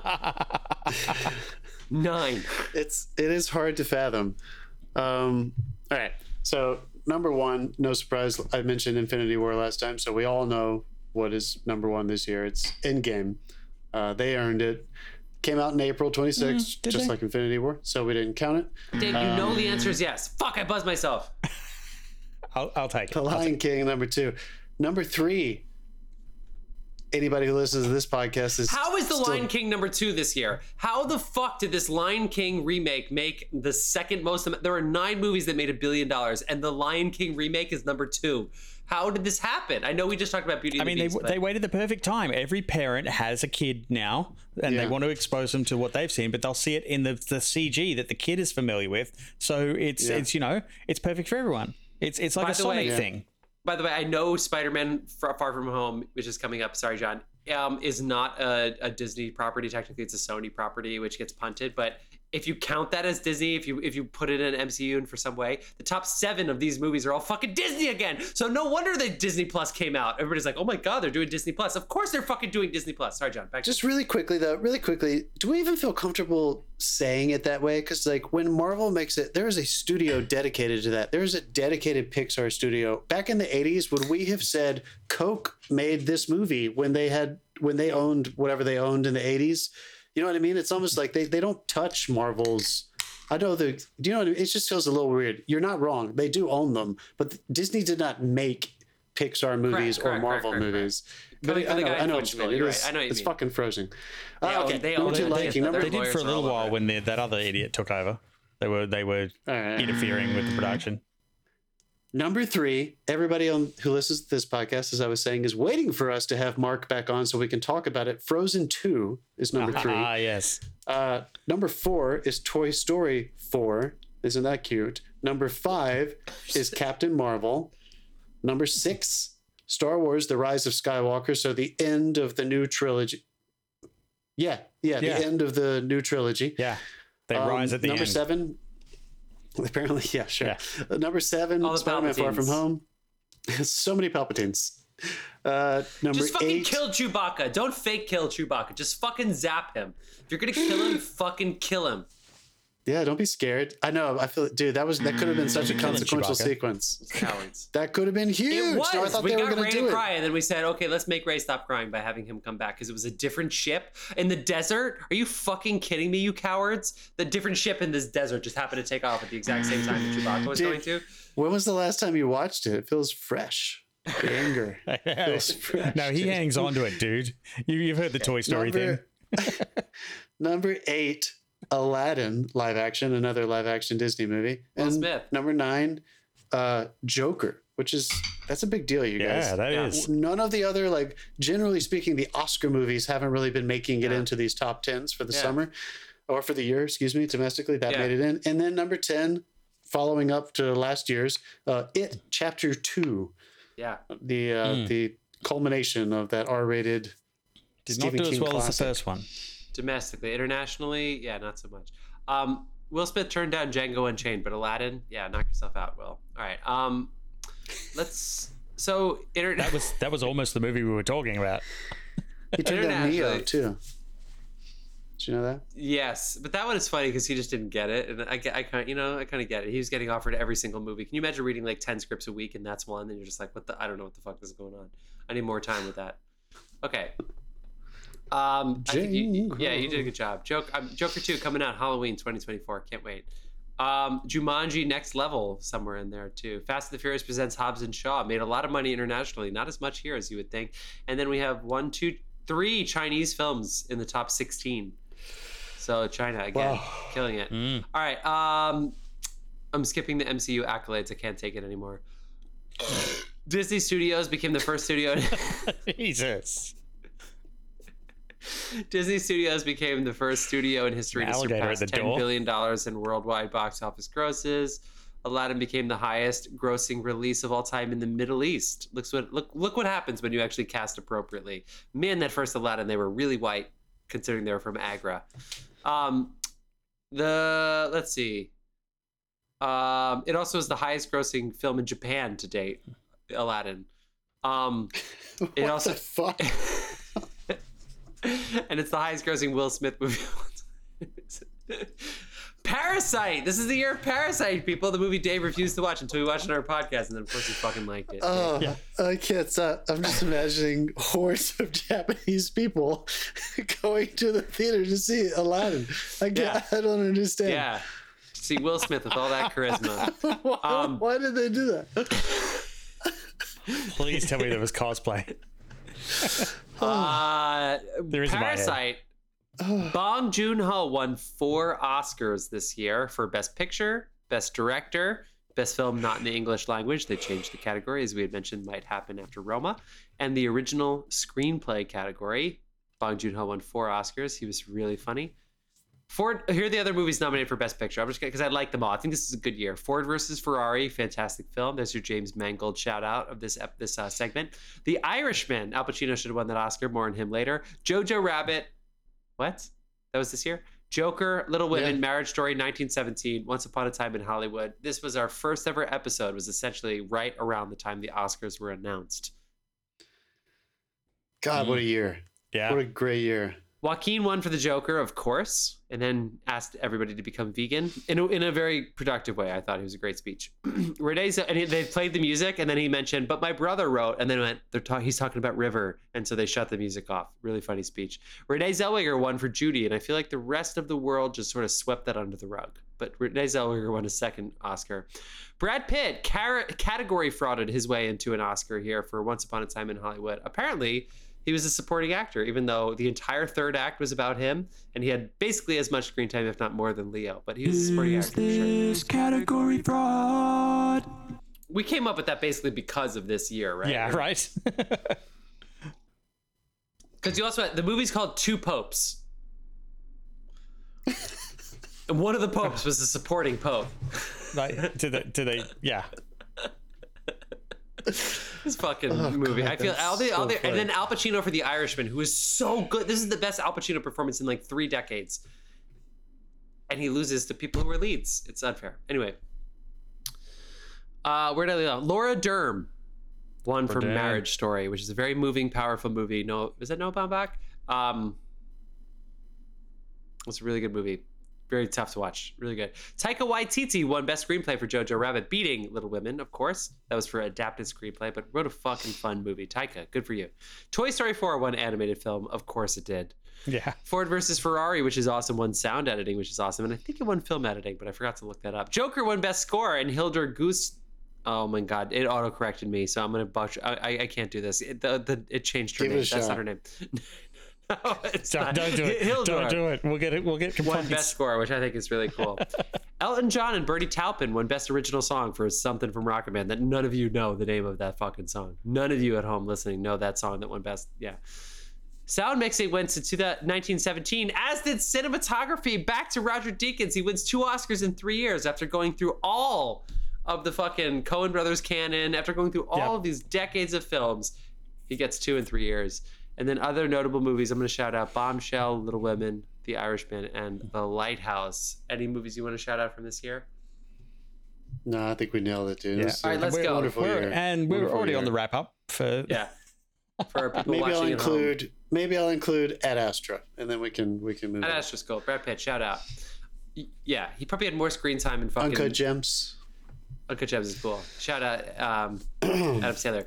Brad Pitt probably had more screen time in Once Upon a Time in Hollywood than he did in Ad Astra, and he was the lead of Ad Astra. Anyway, let's go. We're talking about. I can't believe we're talking about this movie. This is so funny. We're talking about Lion King, which also won Best Animated Film. No, it didn't. it was yeah. nominated for Best Animated Film. I think. Who the fuck cares? Let's talk about Lion That, King. that's fucking category. Guys, I'm I'm gonna assume I'm gonna guess. Was this the first time all of us have seen it? No, I saw it in theaters. I saw it in theaters. Oh, so you're one of the schmucks that gave him all Yeah. that fucking money. You No, can't. this is not considered an animated movie. This is not considered. Yeah, I have fucking A list. Um, it was nominated for best visual effects. Oh, that's Uh, funny. this is my first time seeing it. Dave, Um, first time? unbelievable visual effects. Jon Favreau, unbelievable. of course. Oh Yeah. my god, the Like, time really, lapse really at the crazy. beginning. The time lapse at the beginning was great. Yeah, I um, I, You can see the ants in Circle of Life. Oh, Not is it? just Yeah, animals; yeah, they showed the little critters too. this is weird. I'm sorry to like give a preface. I, I know I do that too much, but like I kind of have to say this just because for so long I had not. I kind of just chose I'm not going to see these Disney remakes. So I think I did see Aladdin at some point, unfortunately, and that's the only one that I've actually seen. So this was the don't- you don't second of the live action. No, I know I know I've seen Aladdin, but I don't think I've seen an entire of the other ones until today when I watched this Lion King.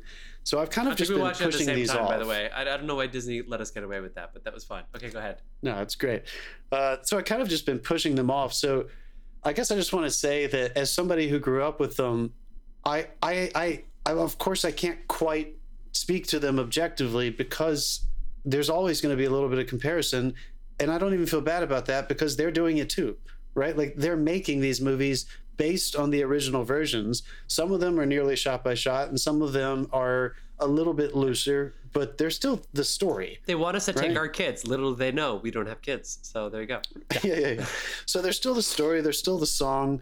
Um, so if I'm being honest with you, more than anything else, I'm all, I, I was mostly impressed with the visuals because I know the story already. Yeah. you know what I mean? Like there was just I don't know if there was anything new that was better than the animated one.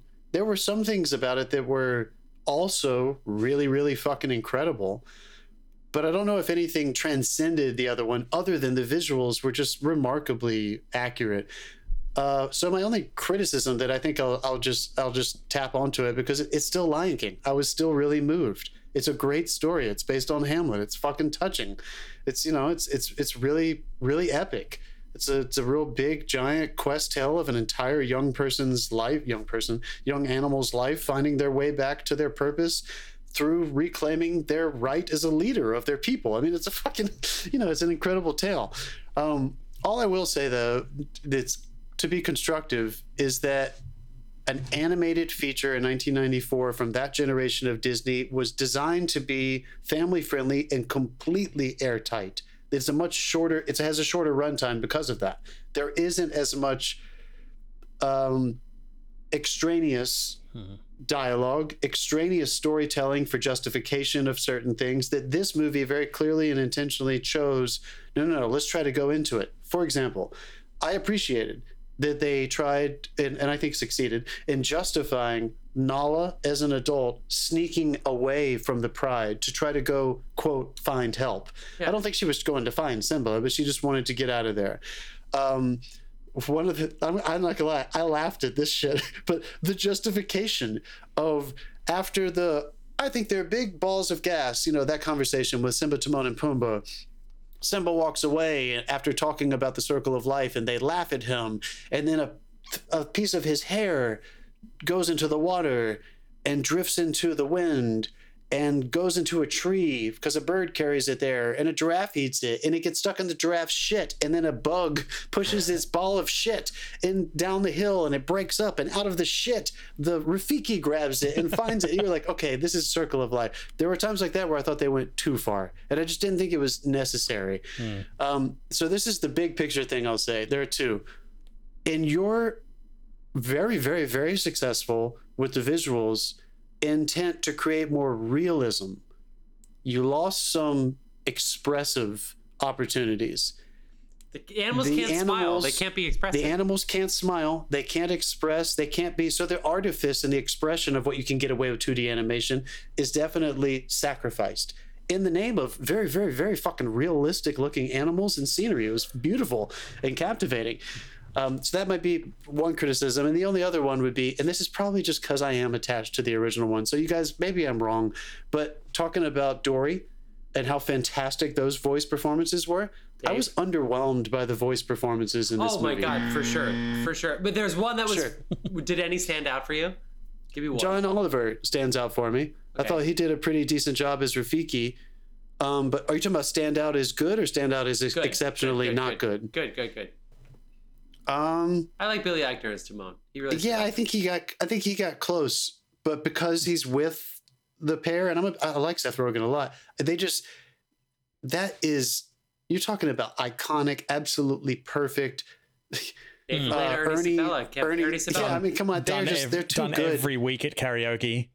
Like, Yeah. So I don't know. I guess those are my two things. The under I was a little underwhelmed with the voice performances, and in the intention of uh, realism, they sacrificed some artifice of expression that I think really lended itself to this story. Um, but it's still really moving. I, I teared up at the right places. I was really emotionally affected. Um, When How Scar got fucked up by those hyenas, that really, that was like, holy shit, that looked really real. yeah, I, I wonder how many. Okay, I wonder how sorry, many sorry, I'll five shut year olds the were fuck up fucking after this. terrified after they saw this. I'll shut the fuck up after this. This is the only criticism that I, I do feel comfortable saying. Chiwetel Ejiofor is an incredible actor. Oh yeah, he was miscast. That was just not a scary enough voice. You can't bring fucking James Earl Jones, the fucking man, back to do to do fucking Mufasa, and then cast somebody new who doesn't have as intense of a beautifully expressive, dramatic voice like Irons had in the animated feature, or somebody else from a contemporary world could have had to match it. I was super underwhelmed with that casting and that performance, all the way into his song. I thought his song was really underwhelming. Um, so as brilliant as Chiwetel is, fucking genius, wonderful actor. We've seen him prove his his chops time and time again. I just didn't think he was the right the casting. music, the music didn't help him. Every time he came on, the music got so dramatic, and it was like, we know, we know, we know. Sorry, Dave, you were about to speak. Um, no, no, I was just, uh, I was just saying, like, I, I didn't see this in the movies. I saw it um, when it dropped uh, on Disney Plus uh, one day when I was like, oh, let's give this a look, and sat back and had a good time, and it was, it's fun, and I found my brain doing a really funny thing, where every time a scene from the movie was played out in CG, my brain would see it as the animated version. yeah, yeah. So I was like, the whole way through. I'm referencing another film while I'm watching this one, and I, I that's a, a bad side effect of I guess just remaking your fucking films in like a different format. Um, especially when something is as popular as this, because like I have just seen this movie on repeat so many times I couldn't even put a number Yeah. to it. Yeah, Um, and yeah, given a choice, I would always take the animated over this. Um, I think it's it, in saying that though like if, if i was given a choice between the two i'm going to hit play on the animated one this looks beautiful like they Yeah, they have worked their it's- it's ass great. off the detail in it is amazing um i i was a big fan eyelight. of most of the voil yeah Dave, the eyelight in the irises and pupils of these creatures was fucking beautiful. How did they do that? It was fucking so realistic. yeah it's uh, there's an actual light placed in the in the 3d scene and it, it's set to usually they'll put it there and set it to reflect only off the eyeball. Like the only the eyeball Fucking references perfect. it in, in the rays when they render. Uh, or it was one of the actual lights. So you can go both ways. But uh, yeah they do they do that now in modern animation and it's a great little technique. Um, but yeah i just uh, i don't know. It was it was good. I like that they updated the um, not in front of the kids gag for a, a new generation so it gave the The people farting. like they can the talk about peop- farting, yeah. yeah, the people who were bringing their kids to see it, it gave them something new. And they're like, oh, that's fresh. Like it, it woke up a little bit. Yeah. But yeah, I don't know. It was just, it was the same. It was the same. And I, my, my brain tuned out during the extra bits. It's just like, get back to the story I know. I think I wrote down yeah. on I wrote down on my thing. I was like, "This is not a remake; it's a reenact." I said, "This is not a remake; it's a reenactment."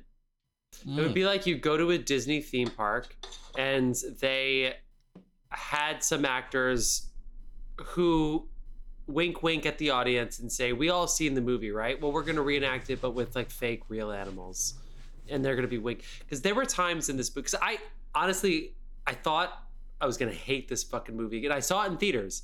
And my big thing that I've said on this podcast is the animals can't even smile. So they're singing "I just want to be a mighty king," and they're just like they're That is the worst part in the whole movie. yeah. Kick. It's just, it's just No, and that vowel and- specifically bothered me Yeah. on their mouths. I was so, like, that is so I went. I went into this movie thinking I was going to be furious. It opened with Circle of Life, and Circle of Life is beautiful. But very quickly, I realized, you know what they were doing, which was a huge mistake. It's a huge mistake.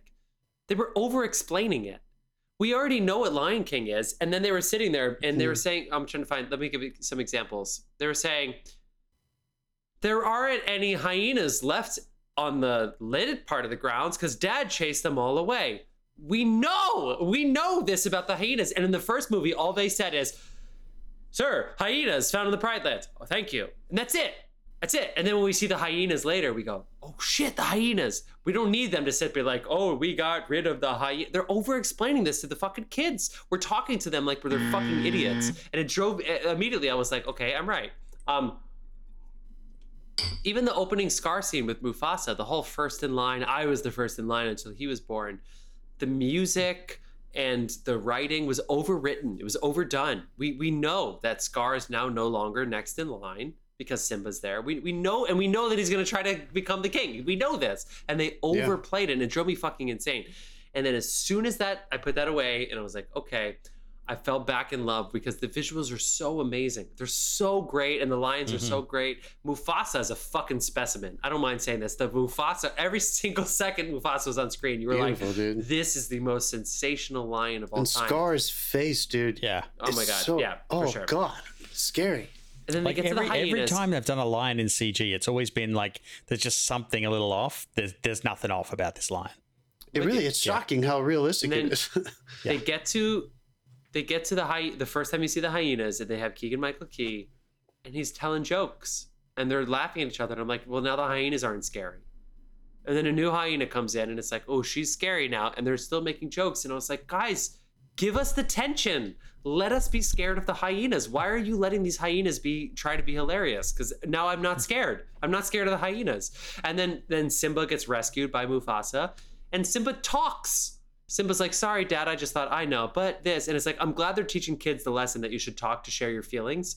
But you know what's really fun? Watching Mufasa be like, shut the fuck up and let me tell you, otherwise you're gonna fucking die because you should have died tonight, which is what the first movie did. And as a kid, I was sitting there going, okay, I gotta learn that lesson. And and it was so casual. I was so mad. I was so angry about this. Bambi's dad would have never been like, what are your feelings like, Bambi? Even though we know that's the way kids should be. Come on, you almost fucking died, guy. I gotta teach you a fucking lesson here. We'll talk after I get this lesson across, and then we can laugh about the stars being the kings of the past. But Timba's like, I'm sorry, Dad, it's okay. Uh, no tension. They fucking destroyed the tension. It fucking made me furious. The voice acting was bad. But the worst thing about this movie, because again, I really thought I was falling back in love with this movie because of the visuals. I thought I was falling back in love with it. Does not sound like it. No, I really did because I was like, it was beautiful. And Billy Eichner was my favorite voice actor, even more than John Oliver. I was like, yes, Billy Eichner's got it.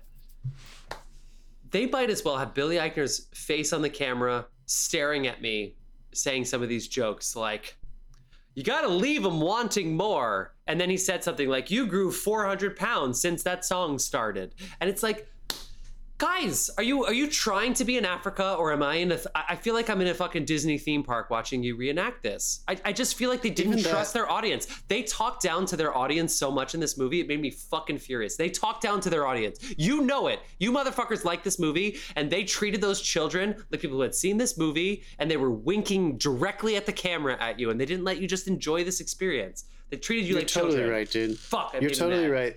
The over, and I felt I felt the same way. And that that's the sequence with the uh, introduction of Timon and Pumbaa and the explanation of the the philosophy of Hakuna Matata it happened so They- fast in the in the first one.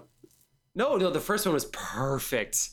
Well, the Oh first one's God. perfect, but I feel like this one, I, they say Hakuna Matata, and then there's this whole new section of that scene before they start the song where they over explain Exactly, what the exactly. philosophy is to try to say it's meaningless. I can't remember the exact words, of course, but I remember just thinking, circle, the whoa, line, whoa, whoa, whoa, whoa, whoa. You took all of the the mystique slash attractiveness of Simba maybe wanting to understand what this It's- mysterious word means It's out not, of it and it's not meaning, It's it. not meaningless. They literally say in the song, it means no worries. Yeah Like yeah like, they, so, they also, spend it so much time from this explaining it's point of- meaningless and then tell you what it means. It came from this point Yeah. of tension where it's like this lion is at, is in distress. And all what they need to say is the right thing. And the right thing is surprisingly don't worry about it. And they do it in such a way that's like, holy shit, how is that the right thing to say? I can't believe they pulled that off. Whereas in this one, they're like, oh my god, we're gonna say it. Okay, hold on. Let me. How, how what's the right way of saying this? And they, they talk to they talk down on us. I just I Yeah, feel it's, it's talk like they down on ran us. the it's like they en- they ran the intro through the of the song through Disney Legal. I mean, No. I totally agree. And, and when you have Nala and Simba finally meet, this is a two hour and seven minute movie. We know what the movie is, and they made it longer. It makes total sense, right? And then you finally get the reunion, and and we don't even celebrate the. Oh my God, where have you been? You've been here? What? No, it's a two second scene. Oh man, I was bummed. Too I bad. feel like that one was longer than normal too. I actually thought that was too long, and then it also really didn't work for me. Donald Glover is a, a freak of nature talent. Of of course, he's a he's a monstrously successful Childish Gambino musical talent. But it didn't work for me when they started singing, and Beyonce was, you know, like a fucking virtuose singing "Can You Feel the Love Tonight," and he's like singing with her, and I felt like we were just there to hear Beyonce sing. It just, so many aspects That's of this Beyonce movie rolls. so many aspects of this movie did uh, prevented me from doing what I think uh, what Disney did so successfully in that second generation of their their golden age. Uh, 2D animation by by casting these enormously successful A-list talent, and, and not only them, but but some of them into their cartoons they allowed room for those A-list talents and personalities that we knew so well to dissolve into characters. And Pixar is, of course, really, really good at this. I never did that with this version. I I, I, I don't know if it's because of things like you're talking about, where like Billy Eisner was basically Eisner. How however you say his name. I'm sorry. Yeah. Eichner. Um, sounded like that. I never felt that way about Beyonce. Um, I don't know. There were just too many. There are too many reasons that I felt like were distracting about this, and and I, I guess the last thing I'll say is that kind of what you brought up and kind of what I was saying earlier on, and Dave I think was was agreeing with me. In some aspects, it just felt it started to feel superfluous. And in another aspect, because of the over explaining and the over dramatizing, it started to feel like melodrama. And the animated feature never felt melodramatic, even though it's It crazy a fine high line. Hamlet it wrote drama. a fine line, but it, it never crossed the mm. line. All It's right. crossed the line. So un- unfortunately, that's true. But I would have taken my kids to see this happily. The- the if I had children, kids I would have bought them all the I feel like refreshments and they just- enjoyed they- myself look, and all smiled. this stuff. All this stuff was funny. I feel like So- it was cheap thrills written for Disney Plus. It was written for kids to mm. like laugh, laugh, laugh, and then go pee and come back and laugh, laugh, Right. laugh. It's right in that like Because because I think well. I loved when they they did the Beauty and the Beast. They did the fake out where they did oh, I didn't like yo that. dinner. Oh, but, but Did at you like least, that? But at least they. Here's why I liked it. They built up the tension where you're sitting there going, okay, obviously Pumbaa's the bait, and I like the way that they were all staring at it. Why are you staring at me? That's fine. I, that was fine. And then they were like, your dinner is served, and of course everybody knows this Beauty and the Beast. Be our and then Pumbaa's like nope and then they run away. I feel like it was a fun little fake out. That I'm okay with. That was winking That- at the no. audience without staring See, directly for into me, the camera. For me, that was them acknowledging we're not done we don't this, have Dave. any new ideas, do we?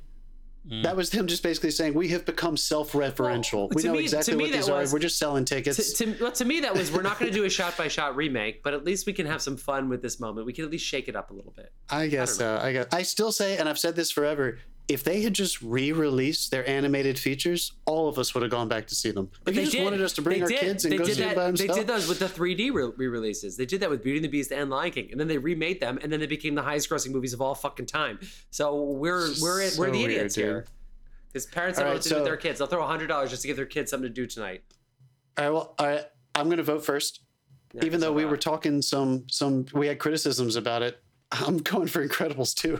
Dave? I just had more fun watching it than this, and we already have Lion King, the first one, in right? Didn't Yeah. it make it in? Yeah. So sorry, but no fucking chance. I'm getting this one in there as well. Dave? Yeah, fuck it. Both these suck. I'm voting for Ghostbusters. No, Dave. I tried to bring Ghostbusters back a different week, and you said no. This is our bracket. there are there are other weeks that you could talk me into Ghostbusters. I will. I will. Uh, I I will say Incredibles two as well. Incredibles Nice. two, three for three. Boom, done. They're crying themselves to sleep with their 1.6 billion dollars they made for this fucking movie. 1.6 billion dollars. 1600 people could have made a million dollars and not made as much movie money as this fucking movie made.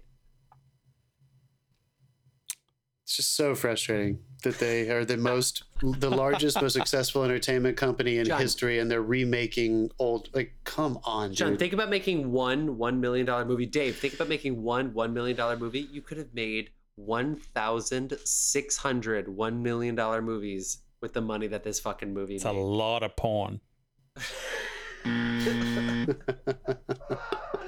Dave, that timing was perfect. With that, my friends, we've got the end of our bracket Incredibles 2 and fi- uh, Wonder Woman. the alcohol is real. People, moving on into Alcohol is real. into our final. I want to explain the bracket to people, but I also just I also don't. Dave, we, we have some we have some buys coming up next week anyway, but we, we basically have like 22 movies left Yeah. that have made it to the next round, we're gonna start fucking rapid firing them head to head. Let's go.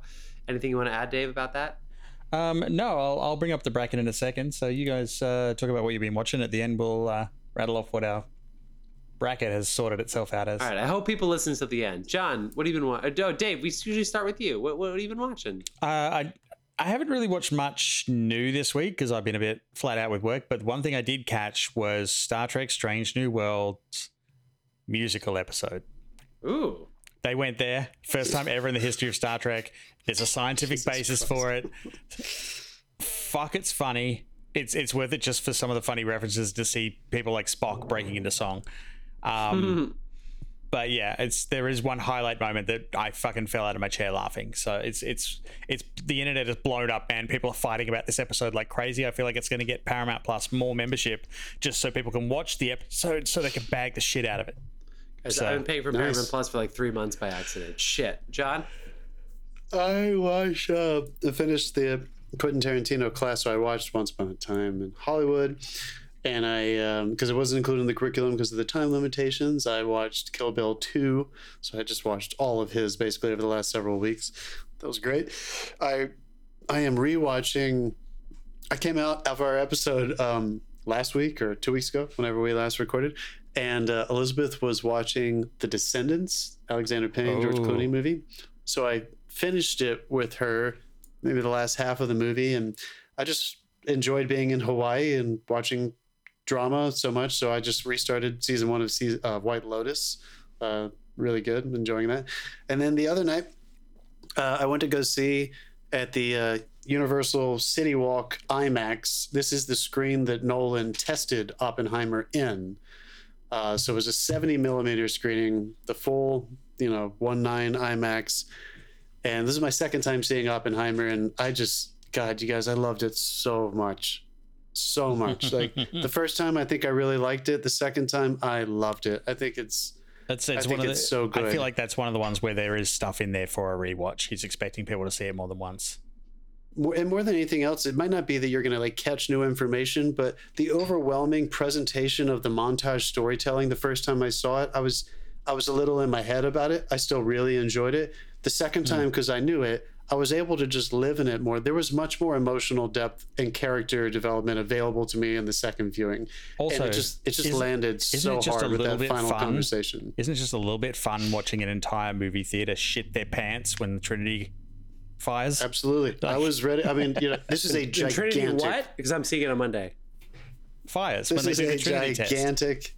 Yeah, you'll know what we're talking about. You won't. You won't even know what we mean. But like, Yeah. it's um, really good. I just can't say it enough. I was just so overwhelmed. It's it's so good. I'm so glad people are seeing this movie. Go watch it if you haven't seen it. If you have seen it, consider seeing it again. Hmm.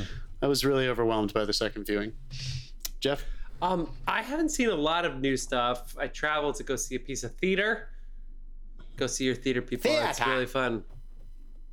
Is it cake? Season two has come out, and it's the dumbest. it's my favorite reality show because it's like I don't want to just support people like reality that's clearly like scripted, and I know this is, but I mean, come on. Whether or not something's cake is like the best dumb premise I for a can show. I Elizabeth's cannot watching it I cannot too. wait for this the Is It Cake So Squid funny. Game crossover. what? Where you get killed if you don't know if it's cake, Dave, you fucking ass. Um, Is it cake? I don't know. Stab it. So is it cake season two? So anyway, now that I don't have to watch four movies a week, I can't wait to finish the Bear season two, which came out a month ago, and all this other shit that I want to watch. I can't wait. Um, Oh, I started watching Atlanta, by the way, for the first time. Ooh. you've never good. seen Atlanta? I had never seen it. I mean, I know it's supposed to be good. we were just talking about it's Donald. Glover, and he the seasons got all fucked up because of Star Wars. So there you go. Mhm. The the, All right. the head of the head of FX in public said, yeah, I don't know when season three of Atlanta's coming out, but I'm not going to tell him to not do Star Wars. and that was a good call because he was Okay. the highlight. FX is We great have a bracket. Okay. Dave this- finishes up with the bracket. This this bracket is uh, some of this is brutal. Um, so next week we will be discussing what goes through in uh, Revenge of the Sith versus Top Gun, Okay. Jurassic Park versus Mission Impossible Two, Back to the Future versus Incredibles Two, okay. The Avengers versus Independence Day, Okay. Finding Nemo versus The Dark Knight. That's a battle I'll tune in for. Uh, and Terminator 2 versus Pirates of the Caribbean Dead Man's Chest. okay, that's gonna be That's fun. We're going to rattle all through those. We've already talked about them, so we're probably going to do it at high speed. yeah, it might be a quick one. Um, yeah. Yeah. And maybe some Good job, you guys Who who did it first round down. This has been fun. First round down. It's been very We'll fun. finish Dave, thanks for end of editing as always. Thanks for editing as always, Dave. And um, we'll catch That's you it. next week, film fans. Thank you so much for listening. See you, see you soon.